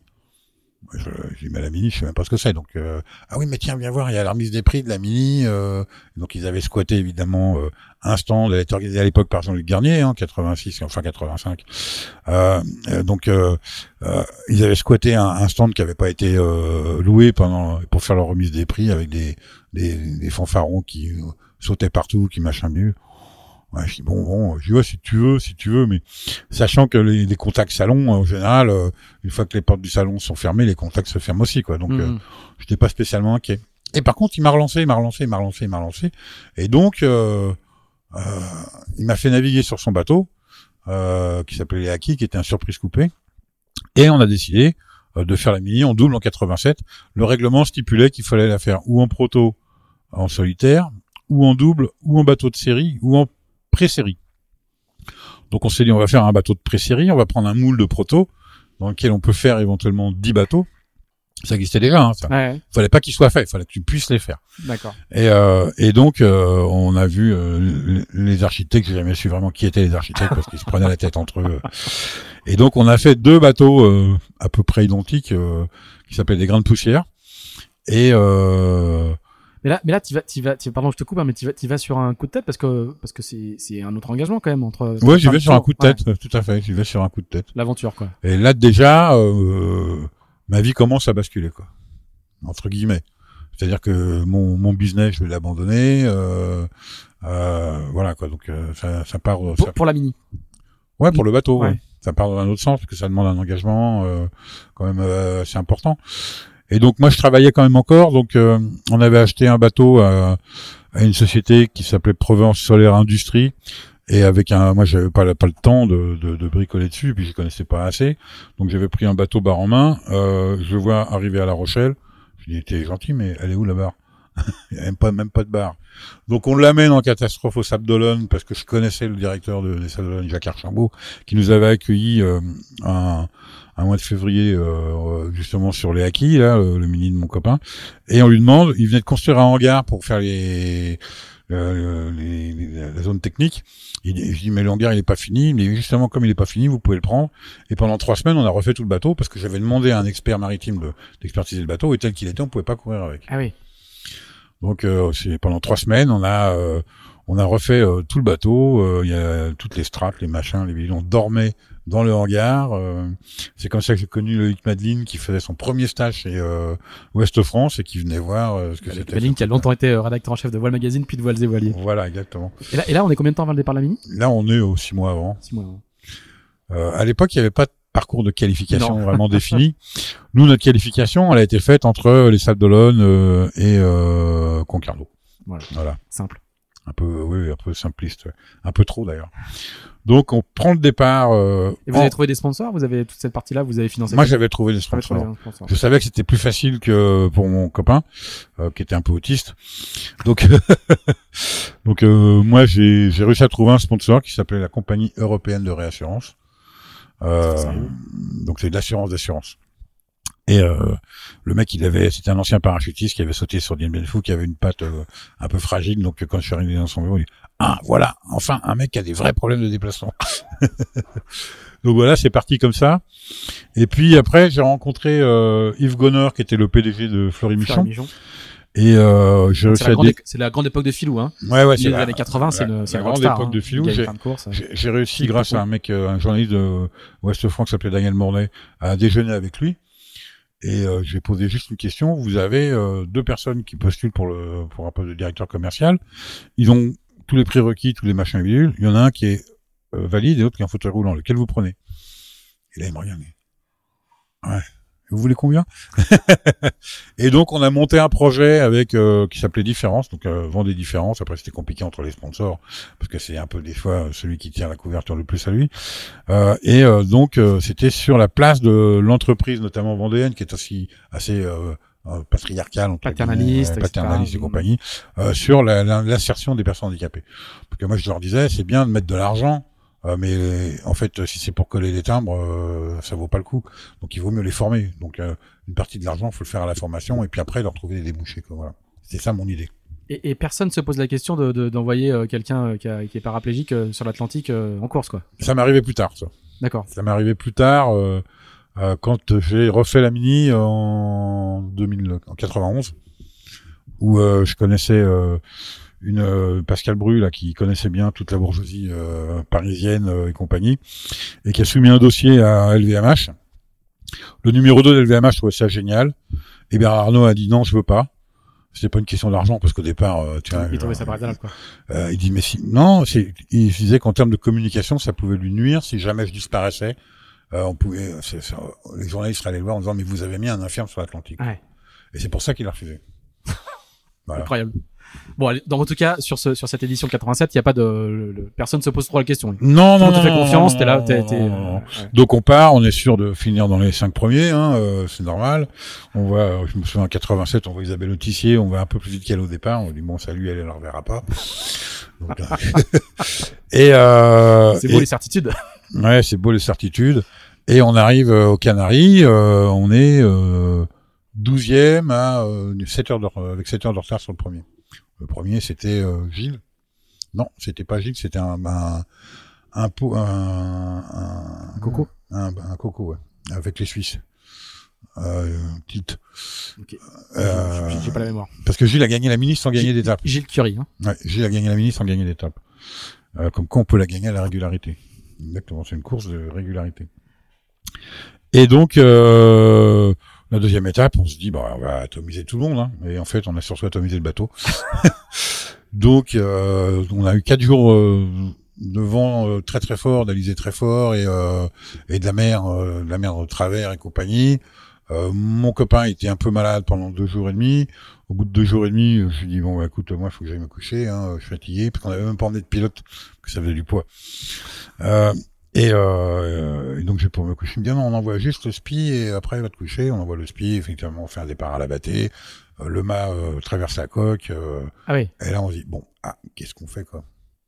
Et Il y a un trou dans la coque. Il y a un trou dans la coque, quoi. il y a un trou euh, de, euh, de 30, diamètre du bas. cm de diamètre. Quoi. Donc, Ouais. euh, qu'est-ce qu'on fait quoi? Là, on s'aperçoit qu'à la place de l'insubmersibilité, c'était les poubelles du chantier. C'est vrai. Ah bah c'était quand même archaïque, hein, l'époque, les années 80. euh, donc on se dit, bah, là, ça va être compliqué. Euh, À la, attends, à la, à la place des mousses d'un sub, c'était les poubelles du chantier. Ouais, Donc ça, t'avais du tissu de laminage. euh, donc on se dit, bah ça va être donc compliqué. ça flotte pas du tout quoi. Non, ça, ça flotte Ouais. pas, non. Moi, je le précise quand même. Et donc, euh, on s'est posé des questions, et c'est la première fois que Jean-Luc Garnier, l'organisateur, avait mis des balises de détresse euh, Sarsat Cospas sur les bateaux. Et euh, moi, je dis à mon copain, écoute, si on doit déclencher, il vaut mieux déclencher maintenant, parce qu'on est encore qu'à 250 000 euh, des Canaries, alors que si on met l'Atlantique, ça va être plus compliqué. Quoi. Et donc, finalement, après réflexion, discussion, parce que pendant ce temps-là, on est copains quand même, hein, euh, on décide de déclencher. Quoi, voilà. Donc, on s'est fait récupérer par l'Armada Espagnola. Voilà. D'accord. Une première mini, tu finis dans l'hélico. Voilà. Non, non, en bateau, Non, en bateau. en, en recalmador de l'Armania Espagnola. En remorqueur. Ah oui, ok. Ça va pas très très vite. ok.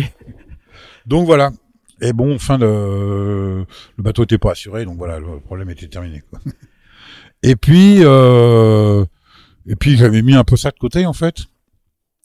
Et puis, il y a tu reviens à ta vie euh, parce que t'as quitté, t'as, t'as, t'as, largué ta boîte et tu, tu, tu Ouais, reviens, bah, tu reviens à une vie normale. C'était, voilà. c'était un one shot quoi. Voilà. Et euh, j'ai des copains à La Rochelle. Bah, j'aimais bien ça quand même. Hein, Mm. J'avais quand même pris goût. Hein. Et euh, j'ai des copains à La Rochelle qui me disent ouais, mais pourquoi tu le fais pas en solitaire, machin. gna, gna. Je veux dire, en solitaire, euh, c'est quand même, euh, c'est quand même autre chose. Quoi. Euh, Jack m'avait appris beaucoup, beaucoup de choses, mais euh, bon, quand j'étais incompétent, il était là, quoi. Tu Mhm. vois, et j'en étais bien conscient, quoi. Je me suis dit, bon, euh, ok, euh, allez, pourquoi pas, quoi. Ils ont ici la première, hein, euh, autour de, de, de verres d'eau euh, gazéifiés. Euh, Certainement gazéifié. euh, et Parce qu'elle, elle, elle finit troisième de la mini 87, je crois. Ouais. hein. C'est là, c'est là où elle bascule là en, aussi. en, euh, en cassant une barre de flèche. Hein. Mm, mm. Ouais, ouais. c'est et, là où, euh, la jeune ingénieure lyotique basée à La Rochelle Oui. euh, et décide de, un petit peu de, de là, là aussi de changer de vie quoi. Ouais, tout à fait, tout à fait, tout à fait. Et donc, euh, je me mets en tête de dire, bah, je vais essayer peut-être de faire. Et donc, euh, après, je trouve un bateau. Euh, Moi, je connaissais pas grand-chose hein, quand même. Hein, euh, et, euh, et puis, de toute façon, je me suis pris tard. C'était le mois de mars. Fais, fais rêver les candidats à la mini aujourd'hui quoi. Donc- Donc décide euh, au mois de mars de l'année de la mini de prendre le départ. Donc, le seul bateau qui restait, c'était un plan Lucas euh, de 83 sur lequel avait couru euh, Anne Yardet en 85 et euh, que euh, Gilles, euh, non, euh, Philippe Vicario avait racheté et qu'il avait besoin de vendre pour payer son nouveau proto euh, finaux fait chez euh, Thierry Fagnan chez Amco. Donc la, la, la- crème de la crème quoi. Voilà, c'était euh, l'artisanat euh, horloger bijoutier euh, et donc euh, du coup je rachète son bateau, voilà quoi. Juste un petit mot, Anne Liardet a, a fini euh, Cette on parle année. d'Anne Liardet de, de 85, elle a fini cette année la, la, la mini transat. quoi. Voilà, exactement. Elle a fait un tour du monde entre temps. Bien sûr, entre autres. Et donc, euh, donc je me retrouve avec ce bateau-là, et, et donc je le mets en je ramène à La Rochelle, je le mets en chantier, euh, et puis j'essaye de voir comment je vais faire pour l'adapter, parce que bon, euh, au départ, je voulais pas l'adapter, et puis je me suis très vite aperçu que bon, c'était pas possible. quoi. Donc euh, j'avais un mât, il y avait très peu de mât carbone à l'époque, et puis ça coûtait très cher. Moi, j'avais pas une, euh, j'avais pas un budget énorme. hein. Euh, au départ, j'avais pas de budget du tout d'ailleurs. Donc, euh, euh, donc tu euh, retrouves des sponsors pour cette édition bah, je retrouve, euh, oui, oui, je retrouve mon sponsor, la CER, qui, est, qui a bien voulu replonger, moins cher, mais qui a bien voulu replonger. Bah, Ça m'a bien aidé d'ailleurs. Et bon, fallait que je fasse avec l'argent que dont je disposais, quoi. Tu vois. Et euh, et donc euh, c'était il y avait à l'époque il y avait un fabricant qui s'appelait Francema qui faisait des mains en gouttes d'huile. Donc je vais voir Hervé Deveau, je lui demande si je coupe euh, euh, la tranche du mât que je mets un rail arcane, est-ce que ça va ça va quand même garder le l'inertie longitudinale? Hervé calcule, ouais ouais pas de problème, machin, bidule. Du coup je commence à connaître des gens du nautisme euh, qui a, qui, qui pour la compétition obligatoirement quoi. Euh, et puis euh, voilà, c'est parti. J'ai beaucoup travaillé avec euh, Léon Briouette, euh, qui était chez Incidence à l'époque, qui était un mec, euh, une crème, un mec génial, qui est venu naviguer avec le bateau, qui me fait ça comme ça, fait ça comme ça. Donc j'ai aménagé mon bateau progressivement. À l'époque, ce bateau-là avait une quille IOR. Je connaissais très bien Pierre Roland, qui, qui était architecte. Euh, j'ai connu à ses débuts. Donc je lui ai dit, bah écoute, redessine-moi une quille. Moi, je veux une quille avec un bulle pour gagner un peu en, en stabilité. Euh, j'ai demandé à Thierry Fagnan de me faire des safrans. Euh... Tout ça, tout ça, c'est des, des, spécialistes du mini. Hein. Enfin, Pierre Roland, euh, c'est ouais. le futur architecte des Pogo 1 et voilà. de plusieurs protos. Exactement. Euh, donc voilà. Et puis, du coup, tu rentres dans le milieu, quoi. Voilà, quoi. Et, et puis après, j'ai commencé à naviguer en double et en solitaire. Et, et je me suis dit bon ça va le faire. Ça, et, il faut que ça le fasse. Pas et, le choix, et tu vis à Paris et tu viens à La Rochelle ou tu t'es tu t'es basé à La Rochelle? Non non, je vis à Paris. Tu vis à Paris toujours. Ah ouais, tu fais les allers-retours quoi. Oui, je dormais chez Isa. Euh, euh, J'allais beaucoup aussi en Bretagne. Euh, je dormais chez Geneviève Delany. Euh, voilà, et euh, je faisais pas mal d'allers-retours en voiture. Donc euh, et puis voilà. Euh, et puis ce... Et t'as as, quelques courses en solitaire euh, pour, pour, pour tester un peu le, le bah, la Transgascogne. Transgascogne. Que j'ai fait en solitaire. À l'époque, il n'y avait pas beaucoup de courses en solitaire. Hein. Et puis euh, j'ai navigué un peu en solitaire. Et euh, après, j'ai fait le convoyage entre La Rochelle et euh, et Douarnenez. Euh, oui. Euh, alors j'avais fait non parce que j'ai dit une bêtise ça c'était en 89 et ça c'était mal passé j'ai fini à l'hôpital et euh, donc du coup euh, j'ai fait 4 en 90 je crois il y avait les deux premiers Valais d'Assorvan mais en 89 Cadamini tu l'as tu l'as tu l'as fait pas, pas, non je la fais pas ah, faut que tu faut que tu racontes un petit peu parce que du coup pourquoi pourquoi tu l'as fait pas? Bah, en 89 je pars de La Rochelle pour rejoindre Concarneau euh, voyage et euh, et là je tombe malade euh, je fais euh, une rhabdiomolie, c'est-à-dire que je me, dis, je me déshydrate complètement. Donc, juste du... sur le convoyage, quoi. Ouais, juste sur le convoyage. Euh, je suis complètement perdu. Je finis euh, au Glénan. Euh, après, euh, je vais à Ouessant. Oui. Après, j'arrive quand même à Concarneau. je dis à Jean-Luc Garnier, j'arrive pas à sortir du bateau. Donc, Jean-Luc, Pierre Roland, Fouine, celui qu'on appelait Fouine Henri Gouge, me sortent du bateau en me disant, j'ai ben, donne-moi un lit, je me et là, j'ai fini. Je me repose et je repars, en fait, non. J'ai fini trois mois à l'hôpital, quoi. Ah oui, quand même. Donc, j'ai pas couru, c'est la Mini 89. La première sortie que j'ai faite, c'était pour la remise des prix au nautique. Et c'est juste le, le, la, la, la, la bah, mauvaise gestion, entre guillemets, du, du convoyage. Non, t'étais malade avant? Ou... Non, j'étais pas malade avant, j'étais fatigué. Fatigué. fatigué ouais. voilà. J'avais accumulé pas mal de déficits de sommeil, de fatigue, de machin, de, de problèmes à essayer de résoudre. Euh, parce que la, la préparation, c'est énorme hein, sur sur une course. C'est ce que je dis toujours aux coureurs maintenant. euh, C'est la préparation, c'est 60%. Hein. Euh, le talent, c'est 10%, hein, c'est tout. Hein. Avis à ceux qui veulent faire juste avec le talent. Euh, et, et, du coup, à, à l'issue de ce, enfin, après cet échec de 89, ça te, ça, ça te guérit pas de. Bah, je me dis qu'il faut que je le fasse. Ouais. Je me dis qu'il faut que je le fasse. Il y a des, y a des barrières qui commencent à se fermer. Alors, ouais, un infirme sur l'Atlantique, j'étais pas le seul, hein. il y avait José Goncalves. Il y avait José Goncalves. Ouais, il, faut, ouais. il faut raconter ça un petit peu, qui est, qui est un coureur qui était, qui est aussi paraplégique. Ouais, tout à fait. Et qui avait déjà couru 87 en double bah, aussi. On avait couru 87 en double. Lui était sur un coco. Et, euh, et donc, euh, et il fait 89 Non, il, il fait pas 89. Non, je crois qu'il fait pas 89. Il revient en 91. Aussi, il fait 89, mais c'est là où il est sauvé par un cargo, je crois. Hein. Oui, c'est ça. Ouais, voilà. raison. Pour la petite euh... histoire, donc hein, il est, il est, il, il... Moi, je voulais pas qu'il y ait de concurrence entre nous. C'est pour ça que lui, il partait en bateau de série et moi, je voulais partir voilà. en bateau. Ouais, vous voulez pas qu'il y ait un, un, match de paraplégique. Non, quoi, non, ça me, ça, ça me faisait chier. Quoi. Et donc lui, juste pour la, la, petite histoire très très rapide, hein, il, est, il, est, il, est, il, est, il est sauvé par un bateau euh, dans le golfe de Gascogne, ouais. un bateau très mystérieux. Apparemment des, des contrebandiers. Des contrebandiers, donc il va être euh, déposé sur une plage avec un billet pour prendre un taxi et puis démerde-toi. Et, puis démerde-toi. Quoi. et on ne saura jamais euh, ce qui se passait vraiment sur le bateau. Donc voilà. Et donc pour reprendre 80, 89, c'est une parenthèse qui s'est mal passée, mais pour tout ça pour dire que en 91, il commençait à y avoir déjà des instances, notamment la fédération, oui. euh, qui commence à regarder ton dossier, quoi. des personnes handicapées, je sais plus comment ça, la FFH, ça, la Fédération française handisport, euh, qui vous, qui disait que c'était euh, pas, pas sérieux, que c'était pas ci, pas ça, pas ça. Donc là, moi, j'avais vraiment envie de le reprouver, et je me rappelle qu'au départ, euh, Jean-Luc Garnier, l'ordinateur, me fait pas mentir, hein, arrive de l'autre côté. Je dis, mais écoute, je te dois ça. Et donc, euh, donc je suis arrivé de l'autre côté. Et, et alors, mais, mais du coup, en, en- parce que là, tu, tu viens de passer deux années très rapides, mais du coup, t'es, t'as retrouvé, euh, c'est le même bateau, t'as retrouvé un sponsor, parce qu'il faut quand même. euh, Bah, j'avais le bateau que j'avais acheté en 89, donc j'ai gardé le même bateau. Mhm. Et après, euh, j'ai euh, modifié encore davantage pour me mieux me préparer. Euh, pour euh, avant, par exemple, j'avais pas d'enrouleur. Donc, Ah oui. euh, Ah oui, donc il fallait aller, avant, aller à- ouais. sur la plage avant, changer les voiles. Enfin, c'était compliqué, quoi. tu Et tu perdais beaucoup d'énergie, beaucoup de fatigue. euh, et euh, ça a été mon problème même sur la course. Hein, euh, c'est euh, d'avoir du mal à aller à l'intérieur du bateau pour se reposer. Euh, parce que pour remonter, c'était quand même euh, le, le combat, quoi. Et, Ouais, pour sortir, passer par la descente, quoi. et à l'époque, les bateaux étaient euh, ce qu'on appelle flush. hein, Il n'y avait pas de roof. Donc euh, t'en prenais plein la poire tout le temps, tout le temps, tout le temps. Et les pilotes, ils arrêtaient pas de tomber en panne parce qu'ils étaient noyés sous l'eau, quoi. Alors moi, j'avais anticipé ça sur la deuxième course parce que euh, la deuxième mini, parce que j'avais pris euh, 3 V1, 5 moteurs. euh, j'ai tous utilisé. Hein. J'avais un petit poste, à- un petit stylo à souder là euh, pour les remettre en marche. euh, mais bon, ça l'a fait. J'ai réussi à terminer. Quoi. Et, et comment, comment elle se déroule cette, euh, cette transat euh, Ma première étape France? très compliquée, soyons clairs. Hein, euh, alors euh, déjà, on perd deux personnes. Mm, mm. Euh, Marie-Agnès et Marie-Agnès, on savait tous qu'il fallait pas qu'elle prenne le Espéron hein, départ. qui donne son nom au trophée Espéron. Voilà, moi je demande maintenant aux connu. coureurs est-ce que tu sais ce que ça veut dire le MAP Ouais. Et il y en a peut-être un sur dix. Ouais. Et c'est- je trouve ça dommage qu'il n'y ait pas de, de devoir d'histoire, quoi, tu vois. Et, euh, et Marie-Agnès, on est tous responsables. Euh, aussi bien, euh, enfin, je vais pas citer de nom, mais euh, j'en fais partie. Hein. Euh, on savait que c'était un très très bon, une très très bonne montagnarde, euh, mais que la, la mer pour elle c'était une, une lutte. C'est une lutte pour tout le monde, hein. Mm. mais elle y prenait aucun plaisir.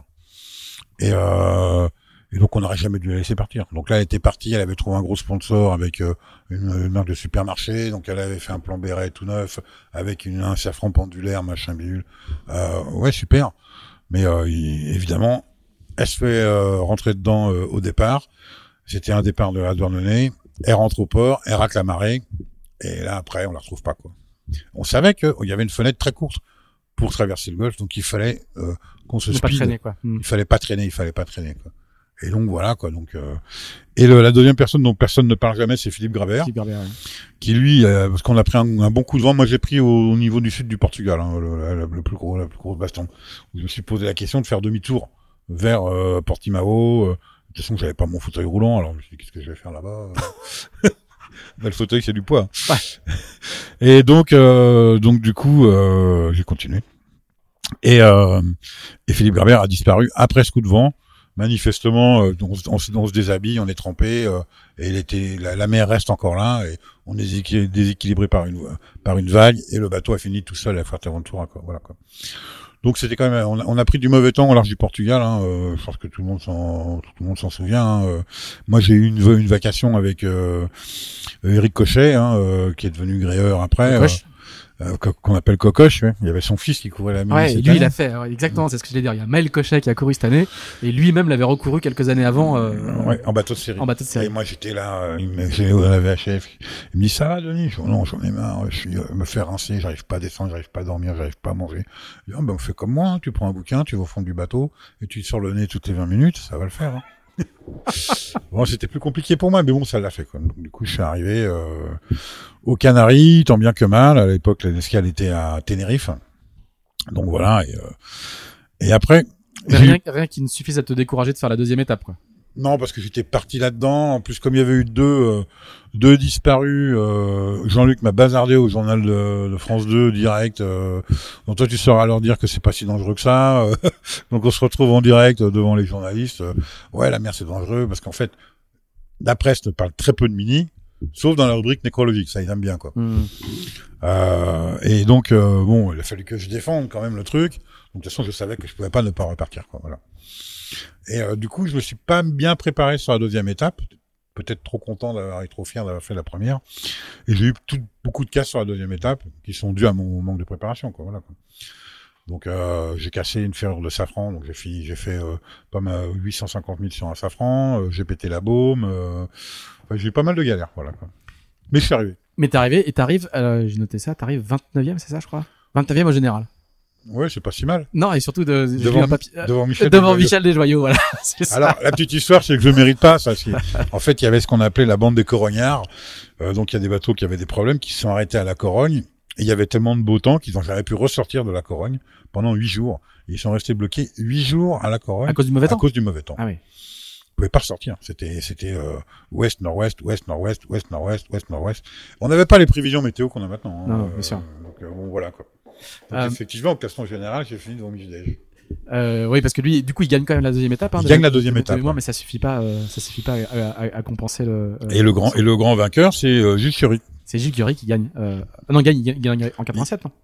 Euh, oui, non, je 80, confonds, ouais, en En 80, quart- c'est Damien Grimont. C'est Damien Damien Grimond. Damien Grimon qui s'est tiré la bourre longtemps euh, avec euh, ah, euh, Patrice Carpentier. Voilà. Et aussi avec, euh, on l'appelait Naf Naf, euh, ah, euh, de Douarnenez. Ah, ça va en revenir. Enfin, Euh, Gwen Chapalin non, non, non, c'est pas, l'autre? C'est son acolyte. On va trouver. On va trouver. Euh, Loïc Blanquen. Loïc Blanquen, voilà, c'est ça, celui qui est broker de broker de voilier. Gwen, lui, il est organisateur de de- d'événements. Euh, petit symbole quand même, tout le monde sort, Tout- toute la flotte sort à ta rencontre. Ah, ça, c'est l'arrivée en Martinique. Ouais. Ça, c'est un, un des, un des, des- des très, très grands souvenirs. Hein. Euh, moi, j'étais fatigué, j'avais de la fièvre, j'avais mes plaies qui se rouvraient. Enfin, bon. Euh, je voulais- moi, je voulais déclencher ma balise au, au diamant. Tu vois, donc. Et là, Jean-Luc vient me chercher en catamaran. Là, euh, il dit, mais arrête, Denis. Euh, J'avais plus qu'un seul safran, donc pour faire du pré dans la baie de, de Fort-de-France, je savais que ça allait être compliqué. Euh, je dis, mais non, j'en ai marre. Là, j'ai prouvé que je pouvais traverser l'Atlantique. J'ai pas besoin, je cherche pas autre chose, quoi. Et donc ils m'ont aidé. Et quand j'arrive euh, juste euh, au- aux trois îlets là, euh, je vois tous les minis qui, sortent du, fond du club de la Martinique. Je me dis ils sont tarés, ils viennent d'arriver, ils reprennent déjà la mer et tout. Et en fait ils venaient pour m'accueillir. Et ça c'est quand même un très très très grand souvenir de ma vie de marin quoi. Ça c'est clair.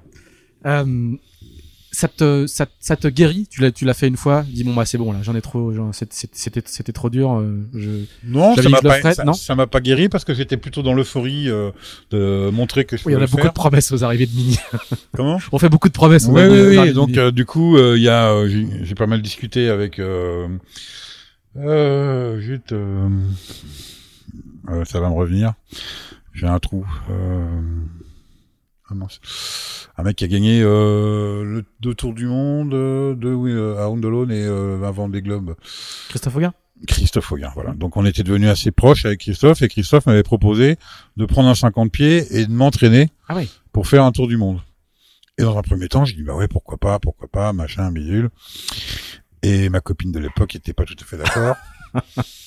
euh, et euh, je crois qu'elle avait raison en plus. Hein, donc bon, du coup, euh, du coup, j'ai arrêté. Quoi, voilà. Quoi.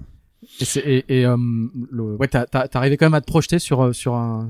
Bah tu après, faut- projeté un moment sur un tour du monde quoi. Ouais, mais bon, ça a pas, ça a duré deux, trois mois, pas plus. Hein. Et après, en fait, je me suis retrouvé très vite. Parce que Jean-Luc avait déjà dit que c'était la, dernière, euh, sa dernière mini. Je me suis retrouvé très vite parachuté dans ce monde euh, de 6 mètres 50. Parce que Jean-Luc avait euh, son dauphin qui était, euh, qui s'appelait Dominique Bourgeois, Lui aussi journaliste. lui aussi journaliste, et, euh, et euh, qui devait reprendre- Jean-Luc Garnier était était journaliste lui-même. Oui, hein. était Ouais. journaliste. Et, euh, et, et Dominique devait, devait reprendre euh, l'association Well 650, Qui organisait la mini. Il y a- il y avait pas la classe mini à l'époque. Hein, c'est ce c'est ce qu'on va expliquer là. hein. Donc qui organisait la mini transat et qui organisait aussi les coureurs et, et les jauges et tout. Enfin, Tout était fusionné quoi. et donc du coup elle était jugée partie. Mais donc ça c'est un, on verra c'est un peu plus tard. Et, euh, et, et Dominique me demandait si je voulais faire partie du conseil d'administration. Euh, donc du coup je me suis retrouvé vice-président. Quand on a commencé à éplucher les comptes. Dominique, il a une gestion très euh, petit épicier. Hein, euh, euh, Dominique a pris peur, soyons clairs. Ah oui. Mais j'adore hein, Dominique. Mais euh, donc il a démissionné de son poste de président. Donc du coup, moi, en tant que vice-président, je suis devenu président. Et donc on a fait des moratoires par rapport aux créanciers. On a payé tout l'argent qu'on devait. En un an, on a remboursé tout le monde pratiquement. Et donc du coup, après, on a pu relancer euh, la Mini euh, en tant qu'organisateur en voile 650 euh, en 93, qu'on n'aurait peut-être pas dû faire d'ailleurs. Et là tu vas tu vas en faire trois c'est ça. hein tu fais 93, 95, 97, Euh, 80, ouais, exact. trois de suite. Et, et alors ça fait quoi de de de, de se mettre dans la peau de l'organisateur? Parce que c'est c'est chaud quand même. Enfin, Alors- on, on l'a dit, il y a, il y, a, en 91 il y a eu deux disparitions, il va y en avoir une autre en 93.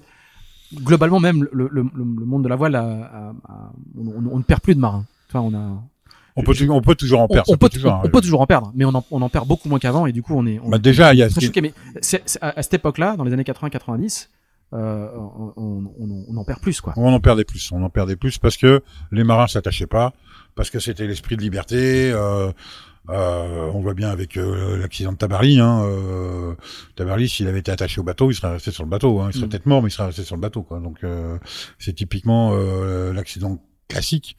En solitaire, c'est pire parce qu'il y a personne qui peut. euh, maintenant, on a des balises AIS. Euh, alors bon, sur le solitaire, c'est- plus compliqué, mais en double, dès qu'on est en équipage, ça fonctionne bien. euh, donc voilà, on essaye d'en perdre le moins possible. Quoi. Et, et les concurrents mettent le gilet. Mm.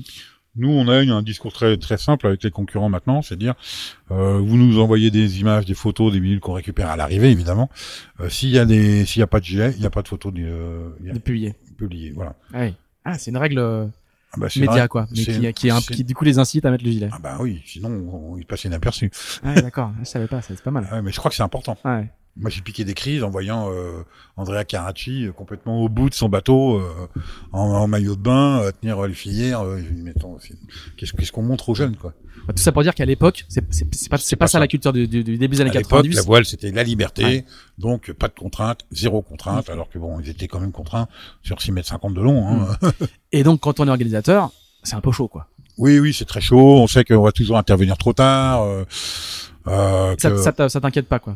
Si, si, ça m'inquiète. Ouais. C'est quand même toujours une angoisse. Hein. Euh, Après, Mais quand tu prends, quand tu prends ce job-là, tu, tu le, tu le, tu le, tu le fais quand même, quoi, pour la cause. ouais, bon, c'est pas pour la cause, c'est pour le, pour le mais- plaisir. C'est Mm. parce que tu es un peu poussé par euh, Par tes copains. petits camarades.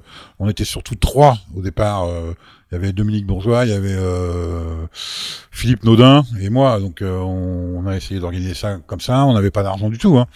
Donc on, on était avec la ville de Brest. Donc on disait à la ville, ben écoutez, c'est vous qui allez prendre ça en charge.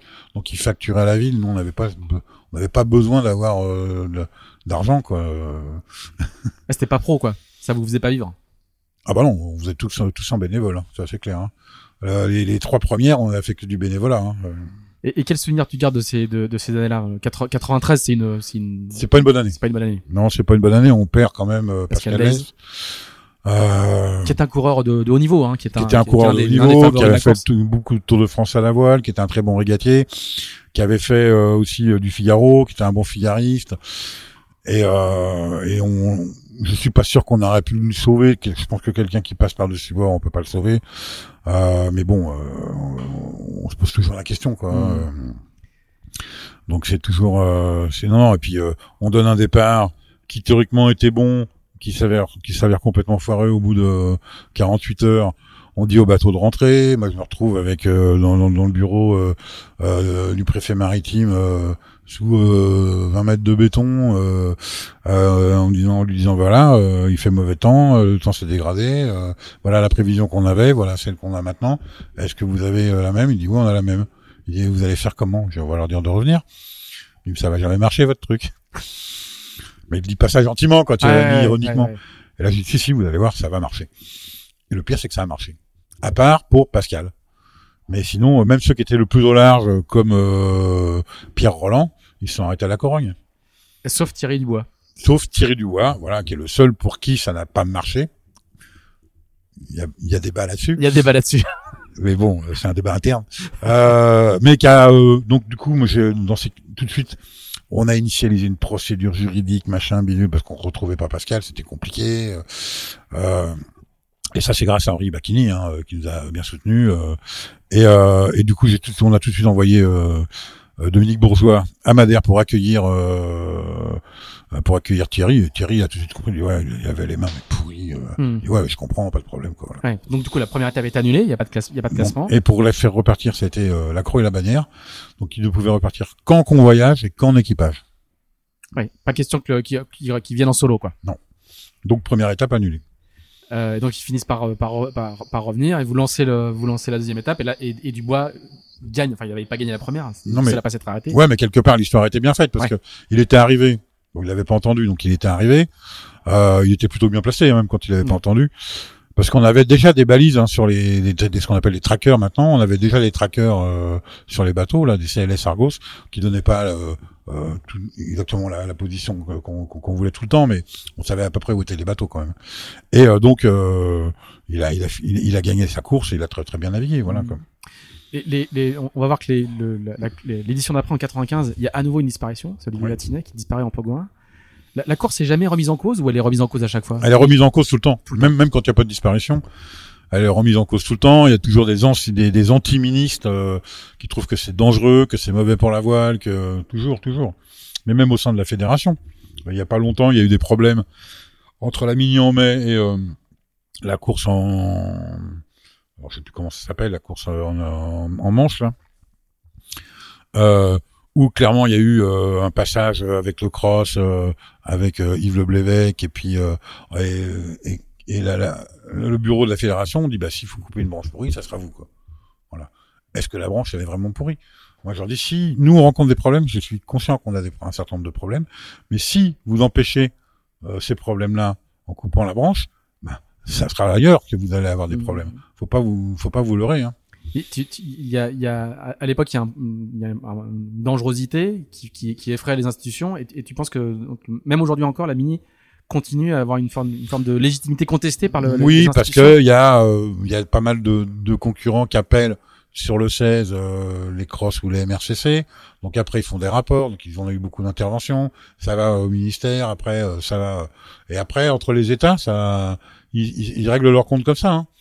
Le MRCC Mad- Madrid. euh, euh, quand il récupère quelqu'un dans le golfe de Gascogne, il fait croire, il fait bien penser au MRC, au, au cross, donc au MRCC français, que eux ils sont intervenus, quoi. Que ça coûtait cher. euh, et, et c'est vrai que ça coûte cher. Ouais. Bon, mais à l'époque, dans ce milieu des années- des années 90, quand même, il y a, il y a effectivement beaucoup de, beaucoup de, beaucoup de disparitions. Il y a jamais un moment, euh, t'as jamais eu un coup de fil du style, bon, maintenant vous arrêtez. Euh, vous êtes, t'es- t'es t'es jamais convoqué à, à la Fédé où on te dit, euh, on te dit ça suffit. Euh, Ouais, il y a eu des discussions hein, quand même. Alors après, on avait un allié quand même d'importance, c'était Henri Bacchini. Oui. C'est grâce à lui que la Mini est venue en France. Hein. Il était président de la Ligue de, Bretagne, Bretagne, et c'est lui et qui l'a fait sera un vice-président influent à la fédération, Voilà, et notamment en charge du haut niveau. pendant pendant 30 ans, je crois. Ouais. euh, et c'est lui qui l'a qui l'a qui l'a soutenu à la Fédé. Hein, euh, et Henri, quand il est partisan d'un truc, euh, il qu'il y croit vraiment, euh, il a quand même une force de persuasion euh, qui est pas négligeable. Et il nous a, il a toujours soutenu la Mini Transat. Et ça, c'est quand même, c'était quand même un atout euh, que la Mini avait, euh, qui était très important. Quoi. Un petit, un petit moment dans ces années 90, là, donc je crois, je crois que c'est 93, hein, où, on va, vous allez dissocier le, le- la, la partie classe de la partie organisation de la course. Quoi. Bah, vu ce qui s'était passé sur l'organisation de la course, euh, avec Dominique et Philippe, on s'est dit, euh, euh, là, on, nous, on est jugé parti sur la Transgascogne, sur euh, les Açores, euh, en tant que voile 650. Et, euh, et sur la Mini, personne peut nous dire quoi que ce soit. Donc, il serait temps de différencier l'organisation de course et la gestion euh, de la jauge, règlement euh, et calendrier.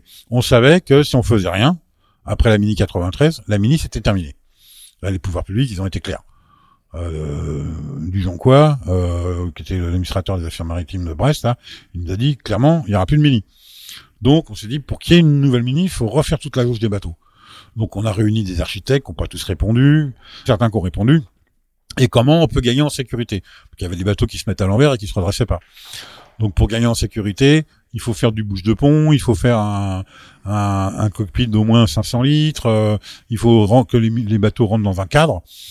On savait qu'il y avait déjà des projets de mini avec des quilles à 2m60. euh, Enfin bon, euh, oui, oui.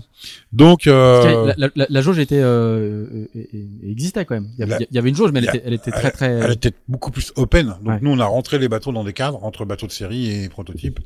Et, euh, et donc, on a fait tout ça à La Rochelle, au musée maritime, euh, tout, le, tout le CA. euh, et euh, moi, je me rappelle, on a passé un week-end là-bas en disant, euh, on sortira pas tant qu'on n'a pas fait les jauges. Quoi. Enfermé, enfer- enfermé pour écrire une jauge. Ouais, alors avant, on avait vu les architectes qui nous avaient fait, Mm. on peut faire ça comme ça, on peut faire ça comme ça. Il y en a qui, il y en a qui étaient pour des bateaux étroits, d'autres pour des bateaux très larges. Donc il y avait tout et rien, quoi. Donc il fallait par contre que nous on prenne une décision. C'est un moment assez fondamental en fait dans Ah bah, dans l'évolution de la moment classe. de la création de la classe mini euh, et euh, qui euh, qui perdure toujours, quoi. Mm, mm. Et finalement, qui, qui a fêté ses 30 ans cette année du coup. et finalement, je pense que le travail qui a été effectué, euh, on s'est bien pris la tête. Hein, le travail qui a été effectué. Euh, était quand même relativement correct parce que maintenant on travaille les, les modifications elles sont plutôt à la marge mais elles sont pas sur fondamentalement différentes que ce qu'il y avait déjà en 94 hein. Euh, donc ça c'est 93, donc euh, tu t'organises les, les, les trois mini 93, 95, 97. Euh, pour- pourquoi pourquoi t'arrêtes au bout de au bout de trois éditions? Usé, cramé? non non non, non non il y a aussi des raisons personnelles voilà quoi donc euh, euh, je pensais qu'il fallait euh, qu'il fallait arrêter quoi voilà donc là il va y avoir une- la mini 99 qui va être organisée par euh, par nef euh, par Notissement Finistère, par- euh, euh, par, non par euh, Pierre-François Bonneau. Pierre-François Bonneau, pardon, par PF, euh, qui est décédé euh, l'an dernier ou l'année d'avant et qui a été, euh, qui a écrit longtemps les communiqués sur plein d'éditions. Avec de- qui de- j'ai pris beaucoup de plaisir de travailler. ouais. Voilà. Euh, et puis il y a- l'édition 99. Alors t'es pas impliqué dans l'édition 99, mais mais elle, elle aussi, elle est assez euh, euh, fondamentale parce qu'il va y avoir énormément d'élitroyage, beaucoup très très peu de concurrents qui vont aller qui vont aller de l'autre côté. Je crois qu'il y a que Ah, je la- sais plus la- le nombre parce que flotte, je hein, m'étais un peu voilà. mais bon oui j'étais au en fait euh, j'étais au départ euh, la mini 99 pour faire l'imbécile euh, avec une petite sébille pour un ancien organisateur euh, pas garon euh, et euh, et voilà c'était on voyait quand même que la météo allait être chaude euh, ça part de Concarneau. Hein. ça part de Concarneau euh, et puis ça part déjà d'entrée mal parce que la bouée de dégagement elle se barre euh, après ils mettent une bouée spectacle à côté d'un caillou euh, Albert Bergas il se met sur le caillou enfin bon je me dis mais c'est c'est n'importe quoi quoi voilà et euh, et après bon euh, ça ça part en vrille moi je me suis surtout pas mêlé de ça il y en a d'autres qui s'en sont occupés euh, et puis voilà, je savais qu'il y avait eu pas mal de balises déclenchées, euh, que c'était un, un vrai foutoir. En plus, c'était la guerre entre Henri Bacchini et le président de la classe de l'époque. donc bon, c'est compliqué. 38 classés sur 70 partants, 9 élitroyages. Voilà. Donc là c'est vraiment euh, Donc ça fait beaucoup. ça fait ça, ça- Mais mais il n'y a pas de disparu. il n'y a pas de disparu.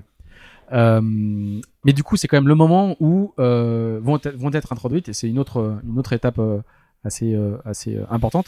C'est à la suite de la 1090 vont, être introduites le, le, le système de qualif, à la fois en course Oui. et à la fois hors course, Oui. et qui vont, qui, qui vont vraiment structurer. Euh, Oui, beaucoup, euh, euh, beaucoup, il y a ça, D'un seul coup, il faut faire 1000 milles en solitaire sur un parcours euh, Bah en fait, en, en Atlantique en Méditerranée.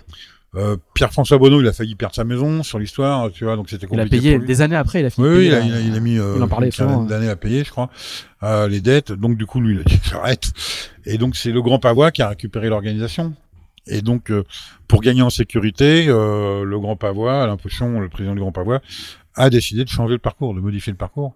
Et donc ils ont pris un parcours qui était euh, peut-être plus facile, en partant plus tôt surtout, et qui allait amener les coureurs la tête en bas avec le passage du poteau noir et une arrivée à Saveur de Bahia. Voilà, moi je me suis retrouvé là euh, parce que Christophe Vieux m'a appelé en disant voilà, on a récupéré la mini, est-ce que tu voudrais être notre directeur de course? Euh, Je dis ouais, ouais, pourquoi pas, quoi, voilà. Quoi. Mais bon. Et- Donc c'est là, là que tu replonges. Alors 2001, c'est donc il y y a changement de parcours, changement d'organisateur. euh, Il y a un directeur de course euh, qui, qui vont chercher à l'extérieur du Grand Pavois. Le Grand Pavois, c'est le, c'est le, c'est d'abord le salon nautique de La Rochelle. Hein. Ouais, c'est ça- ça, au départ. Hein. Puis ils ont une branche qui s'appelle GPO, Il Grand crée- Pavois Organisation. Ils créent une. il crée le GPO, hein, Grand Pavois Organisation, pour les manifestations nautiques. Voilà. Quoi. Voilà. Et donc c'est là que c'est là, c'est là, c'est là que t'arrives. Pour la petite anecdote, alors du coup moi c'est, la mini que je fais. Hein. Pour la petite anecdote, ça part le lendemain d'AZF, explosion de Toulouse. Il y a plus de météo, hein, puisqu'il n'y a plus aucun serveur de météo France qui fonctionne. Tout a tout a été pulvérisé. Euh, c'est euh, euh, 11 jours après le 11 septembre. Ouais. Autre anecdote. Donc euh, pour, pour les, les plus jeunes qui nous écoutent, je peux vous dire qu'on révise nos points astro parce qu'on est persuadé que les Américains vont arrêter le GPS. Donc on est dans un contexte assez euh, assez euh, assez assez Anxi- particulier. Anxiogène. Voilà, exactement. Et puis donc c'est ce que je disais, c'est, c'est la première fois où il y a les qualifs, donc il faut euh, avoir fait une bonne partie des courses du circuit, parce qu'il faut avoir fait 1000 milles en course, 1000 milles hors course, et ça, ça quand même, ça structure énormément et ça fait monter le niveau. Ah, bah, Moi je me souviens, je commence, euh, ça va faire rêver les petits jeunes aussi, hein. je, je me lance dans ma qualif en avril pour un départ en septembre, mais quand j'arrive au départ en septembre, j'ai fait 5000 milles, alors que quand j'ai commencé ma qualif, j'ai fait quasiment 0 milles. ouais, c'est ça. Ça change beaucoup quand même, d'un Ouais. seul coup, ça change beaucoup le, la, la, Ah bah oui, il y, y a eu des modifications, mais les, les qualifs sont arrivés parce que ça a été un peu la cata en 99, donc euh, il fallait trouver des solutions euh, pour que euh, gagner en sécurité. Gagner en sécurité, c'est aussi que le marin connaisse mieux son matériel, connaisse mieux son bateau, connaisse mieux des conditions météo différentes, euh, et euh, ça en fait partie. Hein, euh. Et euh, ouais, là, je crois qu'on a fait des belles éditions avec le Grand Pavois. Euh, c'était c'était plutôt sympa. C'était long, surtout parce qu'il y avait- le, il y avait le, le poteau noir à traverser. Ça faisait, Il que- fallait pas aller trop dans l'est. Ouais, c'est ça. Mais bon, même pas facile, euh, pas, pas- pas facile à juger. Euh, co- comment comment t'expliques que t'as été, euh, euh, euh, enfin, devenir directeur de course d'une épreuve mini? C'est vraiment un truc particulier euh, parce que t'as t'as t'as t'as un monopole depuis quasiment en, en, en matière de mini transat. Ils se disent, ils se disent bon, il y a que lui qui sait les gérer, il y a que lui qui a l'expérience. Qu'est-ce je crois- qui fait Qu'est-ce qu'est-ce qui qu'est-ce Je crois que c'est un truc d'expérience. parce que quand je me souviens quand je suis arrivé en 99 à Concarneau, Henri est venu me voir pour me demander de participer à une réunion. Il dit toi, tu as l'expérience de la mini, on aimerait bien que tu participes à la réunion. À la réunion, j'ai dit moi, je prendrai pas le départ. Voilà, j'aurais pas le départ. Bon, après, euh, ils ont le départ, donc ça a servi à rien. Mais euh, après, on peut, on peut, on a le droit de se, de se tromper. euh, euh, la météo est une science inexacte, on le sait, tu vois. Donc euh, bon. euh, et après, justement, euh, j'avais cette expérience d'avoir été organisateur de trois mini euh, bénévole. hein. Euh, Rappelons-le. oui, oui, oui, rappelons-le parce que c'était important. On donnait beaucoup de temps. Dominique, euh, euh, Nardine et, et moi, on donnait beaucoup, beaucoup de temps. On s'appuyait beaucoup sur les instances fédérales aussi. Hein. Mhm. La Fédé nous a toujours bien suivis quand même à ce niveau-là. Grâce à Henri, euh, on travaillait avec Loïc Ponceau, qu'on appelait Pompon. Enfin bon. Et, euh, et donc, je pense que le Grand Pavois cherchait quelqu'un qui connaissait mini parce qu'ils connaissaient pas du tout. Eux, ils sont plutôt habitués à vendre des bateaux de 12 à 25 mètres, quoi. Donc, euh, euh, bateau de 6 mètres 50. euh, euh, pourquoi ils y sont allés? Ça, c'est à Christophe qu'il faudrait poser la question, Mhm. parce que je pense que c'est plutôt lui euh, qui a intrigué, qui a- je pense qu'il voulait changer un peu des salons et, euh, et il, il voulait faire des courses, quoi. Voilà, quoi. Ma question, c'était pourquoi, pourquoi c'est toujours à toi qu'on a fait appel? Parce qu'il, parce qu'il faut un, parce qu'il faut un spécialiste de, ce, de parce ces d'un- de cette flotte-là, et, et Bah, personne d'autre. Ils disent, Ouais, parce qu'il y a- une particularité, c'est que tu peux pas parler en direct aux, aux marins. Euh, donc, euh, je crois que ça c'est important et que ils se disent que, euh, enfin, j'en sais rien, il faudrait leur poser la question à eux. hein. Ils disent que peut-être que euh, euh, je sais comment euh, appréhender avant que ce soit la catastrophe, comment diriger les bateaux accompagnateurs, euh, comment diriger un briefing avec les, les concurrents, euh, parce que c'est chaud quand même des fois. Hein, euh, faut, tu peux, tu peux te faire vite embarquer. Hein, Mhm. Et, et de, de toutes les de toutes les courses que tu alors euh, juste un, un- je fais une, une incise euh, à l'époque directeur de course c'est un titre qu'on te donne comme ça il n'y a pas encore la commission c'est pas encore une commission fédérale qui l'attribue il n'y a pas de il a pas de il a pas de diplôme entre guillemets il y a pas de il a pas Ah de non, capacité euh, c'est c'est- la, le commission. tas quoi hein. La commission, elle est, elle est née en 2006. Voilà un peu plus tard Donc euh, 2003, euh, 2001, 2003, 2005, euh, j'étais directeur de course sans avoir besoin de la commission, mais Mm. comme euh, d'autres, hein, euh, comme. euh, ouais tout à fait c'est pareil dans, sur, sur toutes les courses mm. et euh, en 2006 donc ça devient un, un titre fédéral ou en tout cas une habilitation fédérale Ouais. euh, liée à l'expérience au savoir-faire il y a plusieurs grades de course on va pas rentrer Ouais, dans à l'époque, il y avait des prérequis. Je dis à l'époque parce que je pense qu'il y en a moins maintenant. Euh, et euh, non, ma question c'est du coup, tu vas, tu vas être un directeur de course, mais pas que de mini, tu vas faire d'autres courses. Oui, oui, bien sûr. Ouais. Mm. Euh, te- Raconte-nous un peu, tu fais, tu fais, tu fais quelle autre course? Bah, euh, moi maintenant, en fait, euh, je fais la, la solo maître coq en Figaro euh, parce que j'ai- j'aime bien ça. J'aime bien pas faire que du mini. Euh, le, le mini, c'est génial, c'est une passion, c'est euh, un peu mon berceau, hein, soyons clairs. Et je, je loin de moi de vouloir le renier, au contraire. Mais d'avoir des coureurs un peu différents, qui arrivent d'horizons différents, euh, qui sont plus de la régate pure par rapport à la course au large. Et euh, bon. Euh, euh, le Figaro, j'aime bien. Hein, euh, je trouve qu'il y a de la bagarre, il y a, il y a des bons marins. Euh, euh, classe 40, j'aime beaucoup. J'ai j'ai bien aimé. Maintenant, ça commence à changer un peu, à cause des anciens mini d'ailleurs, euh, parce que c'était des propriétaires armateurs. À l'époque, les bateaux, quand j'ai commencé, les bateaux, ils valaient 300 000 euros. Maintenant, ils valent un million d'euros. Donc, c'est plus compliqué à l'armateur de dire à sa femme, ben voilà, j'ai acheté un jouet à un million d'euros. sa femme, elle dit, pourquoi tu m'achètes pas un studio euh, à la Wall à un million d'euros, hein, voilà quoi. Parce que euh, on peut pas faire de croisière avec un classe 40 non plus, quoi. Donc euh, voilà, plus. c'est- on peut plus. T'as connu ça aussi, euh, où c'était déjà toi des- à la, à la limite, quoi. Mais c'était pas un million d'euros, quoi. parce que J'aurais pas pu. Non, c'était encore, on était, en- on était aux, aux alentours des 300 000. quoi. Ouais, c'est ça, ouais. Exactement. Donc c'était encore vendable à ta concubine. Exactement. Là maintenant, ça devient difficile. Donc du coup, on, va, on tend vers une classe professionnelle. Après, cette classe professionnelle, il y a beaucoup, beaucoup d'anciens de la mini. Et ils gardent un peu toujours le même esprit entre eux, quoi. Il y a pas, il y a pas vraiment la bagarre. euh, ils sont, euh, ils sont concurrents mais pas adversaires. quoi. Et ça, c'est, c'est qui est bien, quoi. Et t'as- jamais eu envie, justement, d'aller euh, d'aller sur d'autres courses euh, Ah si, mais il y a tellement d'années maintenant. euh, pendant un moment, j'étais intéressé par le Vendée Globe, mais après, j'ai discuté. euh, alors, euh, j'ai j'ai monté un, un, un projet pour faire le Vendée Globe parce qu'il y a des gens qui sont venus me voir et que moi j'étais habilité catégorie 1, que j'étais le seul, euh, mais je savais qu'on l'aurait pas. C'était le moment de la du changement de pouvoir du euh, de la, la présidence euh, du, Bah, conseil. c'est demandé. Mm. Ouais, et du conseil général. C'est le dernier truc qu'il allait changer, le président, le nouveau président. Donc, euh, je savais qu'on et puis c'était pour faire chez De Niro aussi. Euh, mais je savais qu'on l'aurait pas. Donc, euh, on- et maintenant, je veux surtout plus parce que on s'aperçoit que c'est tellement verrouillé euh, par les communicants, euh, par euh, euh, pour le Vendée Globe, par le Conseil général. J'ai discuté avec euh, Jacques Carès, qui était le directeur de course du dernier Vendée Globe. Il, a, il avait du mal à prendre une décision sans en référer au président de l'organisation. Moi, c'est pas ma manière de travailler. Mm. Et puis je suis trop vieux maintenant pour euh, accepter ça quoi. Moi, j'ai travaillé en confiance avec euh, mes, euh, mes mes organisateurs. Je ma porte est toujours ouverte. Hein. Moi, je suis pas dans un bunker. Hein. Euh, je les tiens informés des décisions que je vais prendre, euh, mais euh, j'ai pas à prendre les conseils d'un mec qui connaît que dalle quoi. alors, on- on- quand on regarde ce qui s'est passé sur euh, euh, la dernière Jacques Vabre, euh, avec le pataquès, avec les IMOCA, parce qu'ils n'avaient pas la même couverture médiatique euh, que ceux qui sont partis, mais personne ne voulu, ils ont, ils ont voulu mettre des feuilles, ils font 9 mètres de large, plus personne veut d'eux. Bah, c'est à eux qui, qui doivent, eux qui doivent réfléchir sur la classe, sur euh, comment ils ont dérivé là-dedans, quoi. Euh, S'ils avaient eu euh, des feuilles beaucoup plus petites, rétractables, comme en mini, les feuilles ne doivent pas faire plus de 3 mètres euh, maximum, eh ben, ils pouvaient peut- peut-être les mettre dans un port. Euh, là, Brest n'en a pas voulu, les Sam n'en a pas voulu. Plutôt que d'accuser l'organisateur et la direction de course, c'est eux qui doivent se mettre devant Mhm. euh, le miroir pour voir comment ils sont. Ça, ça veut dire que quand tu quand, quand tu diriges une quand t'es quand t'es euh, directeur de course d'une course mini, tu te sens plus libre que que dans d'autres euh, que dans d'autres. y a- oh y a- non, il y a moins, y a moins d'enjeux en- économiques, il y a moins de pression, En il y a moins de Figaro pression média, il y aussi, en de- classe 40 aussi. Non, je me sens assez libre. J'ai un rapport avec mes organisateurs euh, qui est plutôt assez euh, assez clair, qui est basé sur la confiance. Après, je fais certainement des erreurs, je ferai certainement des erreurs. Euh, L'humain, s'il fait pas d'erreur, il est pas humain. hein. Moi, je suis pas euh, une intelligence artificielle, hein, voilà. donc, euh, donc voilà. Mais j'essaye de de prendre des informations dans mon choix la décision, de d'informer les marins quand même parce que c'est eux qui font la course, d'informer mon organisateur en disant voilà on va faire ça, ça, ça. C'est ce qui s'est passé sur la dernière mini avec les waypoints euh, et la décision de partir le lundi.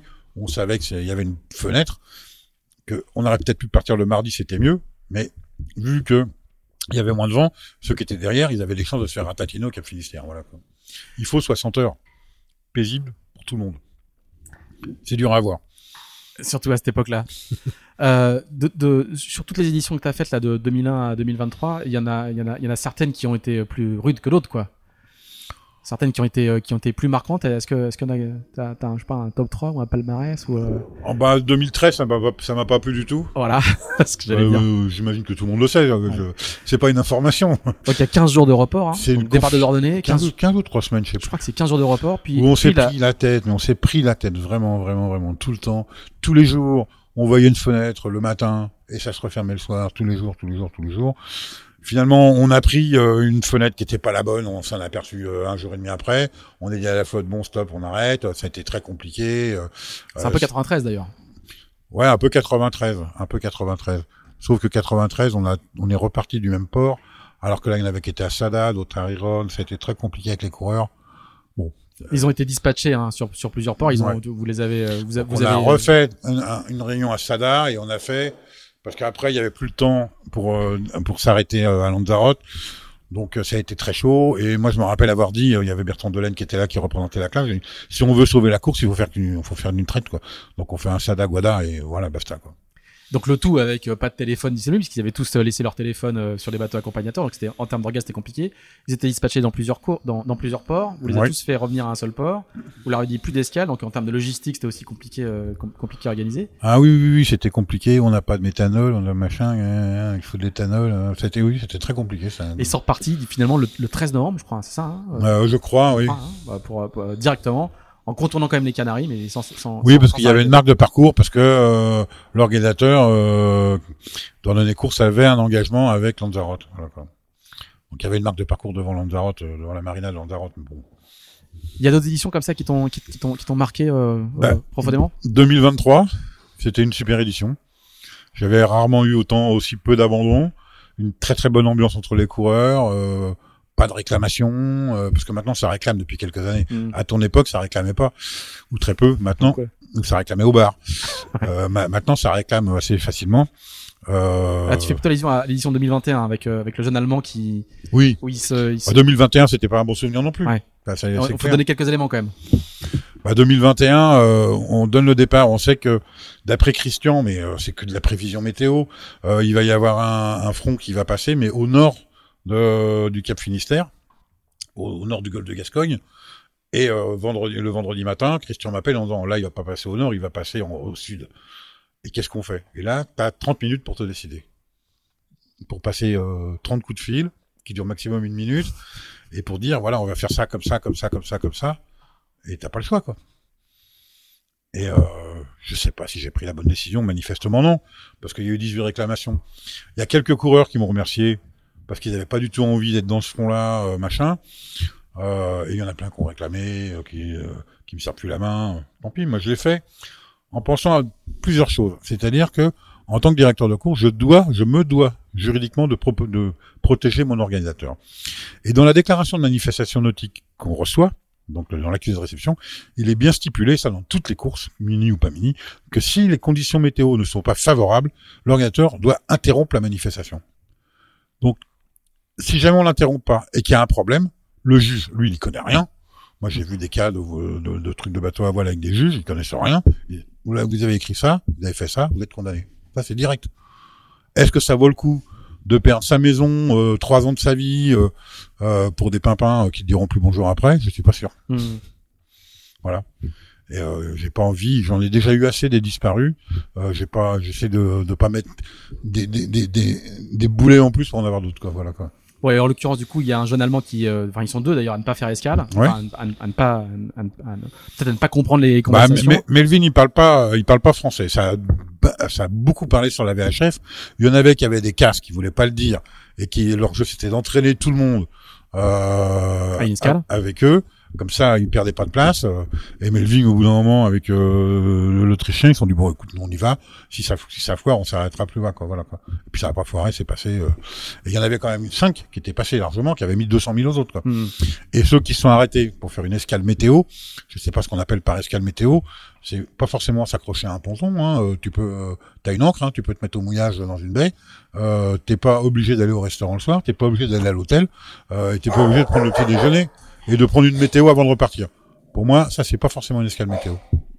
Enfin bref, et donc du coup, euh, il a gagné haut la main le, la, la, la, première étape et euh, une partie des coureurs qui avaient fait escale euh, ont réclamé contre le voilà. contre le, le la, la Après, ce que les coureurs ont reproché peut-être, c'est que le jury a pas voulu les recevoir un par un, j'en sais rien.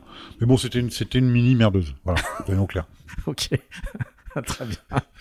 C'est pour ça que je suis très content de de 2023 qui est qui est passé. Euh Ouais, parce qu'ils ont, ils ont aussi eu des, des, des, conditions pas faciles. Euh, et euh, mais par contre, ils étaient prévenus. Et on a joué la transparence deux jours avant le départ. On leur a dit voilà les schémas sur lesquels on travaille. Euh, on leur a expliqué. Euh, peut-être qu'on va mettre un waypoint. Peut-être que ça va limiter les options de la course. Mais par contre, ça vous permettra de choisir après. Quoi, voilà. Quoi. Au départ, j'avais mis à l'ouest au maximum pour éviter les orques. Puis après, ouais, a les orques maintenant. Oui. Bah ouais, je me suis dit entre les orques et le mauvais temps, bah tant pis pour les orques quoi c'est chaud. Alors, il y a un coureur qui a vu des orques, hein, mais je pense qu'il y avait tellement de safran parce qu'il était, euh, il y avait tellement de safran qu'il ne savait plus dans quel taper. Et puis il y a Marie, euh, Marie Gendron, qui elle s'est fait, euh, qui elle s'est fait tamponner par les orques. Effectivement, parce que il y a, y a des une recrudescence des attaques euh, dans, dans tous ces secteurs-là. Euh, ah bah de Gibraltar jusqu'au milieu du golfe de Gascogne. Hein, hein. Euh, oui, ça bouge vite ces petits poissons là. C'est pas des poissons d'ailleurs, ce sont des cétacés. Exactement. Euh, tu vas être directeur de course de la Mini 2025 J'en sais rien encore. Je sais pas encore. T'as envie? Peut-être, oui. Peut-être. Peut-être. Est-ce que t'as formé euh, est-ce que tu as formé un, successeur ou une successeuse? Bah, que, euh, je, Annabelle, serait... Annabelle euh, je suis en train de la former hein, déjà. Hein. Maintenant, elle a pris des directions de course toute seule. Euh, donc elle est pour l'instant la catégorie 2, donc je pense qu'elle va passer progressivement en catégorie 1. Oui, je pense que c'est elle qui va me succéder. Ouais. Très bien. Mais il y aura peut-être euh, des appels d'offres, des gens qui vont se proposer, j'en sais rien. Mais je pense qu'elle a, euh, euh, elle a beaucoup d'atouts. il lui manque encore des quelques petits trucs, mais bon, elle va, elle va les acquérir très vite. Elle est loin d'être bête. Voilà. mais Annabelle, c'est un, comme un très long compagnonnage avec la classe mini. S'il y en a une qui, qui connaît bien cette population-là et ce monde-là. Moi, j'ai connu en 2000. Ouais. Moi aussi. Je l'avais embauché sur la Chicoutimi les sables. Je sais pas si tu te souviens de cette course-là. Si, si, tout à fait, tout à fait. Une course de débile complet. Avec, vous êtes, ils étaient 5 concurrents, non? 5 ou 6 Non, il était 8. 8 Qu'on pourrait plus refaire maintenant. Voilà. Mais euh... C'était l'Atlantique Nord en mini. Voilà. Mais dans le sens, dans le sens Chicoutimi, ils partaient, de, ils partaient de Chicoutimi, ils allaient au Saint-Laurent, ils allaient à Halifax, et Halifax, c'est Sable d'Olonne. Et euh, tous ceux qui l'ont fait, on garde un très beau souvenir. Ah, mais ils sont pas, ils sont pas très nombreux. Elle a eu lieu qu'une fois surtout. très bien, Denis. Bah écoute, merci beaucoup pour cette euh, pour cette saga et puis pour euh, pour ces souvenirs partagés parce que c'est une partie d'histoire d'histoire bah, commune. C'est un plaisir. Euh, voilà, j'espère que les, les néo-ministres et les futurs ministres, même les, même les, même les jeunes ministres auront, auront appris des choses. Euh, parce que tu t'es, t'es dans le paysage depuis longtemps, mais je, je- j'ai quand même appris beaucoup de choses en, en, en t'interrogeant, Ah ouais donc je pense, bah oui, quand Ça même. m'étonne parce que toi, tu es quand même un observateur. euh, Ouais, mais bon, euh, Aguerri, hein. c'est c'est c'est c'est c'est bien c'est bien de l'entendre de la de la bouche du cheval, comme on dit. Donc euh, merci, merci, merci pour ce merci pour ce temps et puis merci à vous si vous nous avez écouté jusque là. Et puis à bientôt pour le prochain épisode. Salut à Denis, très- merci. À très bientôt.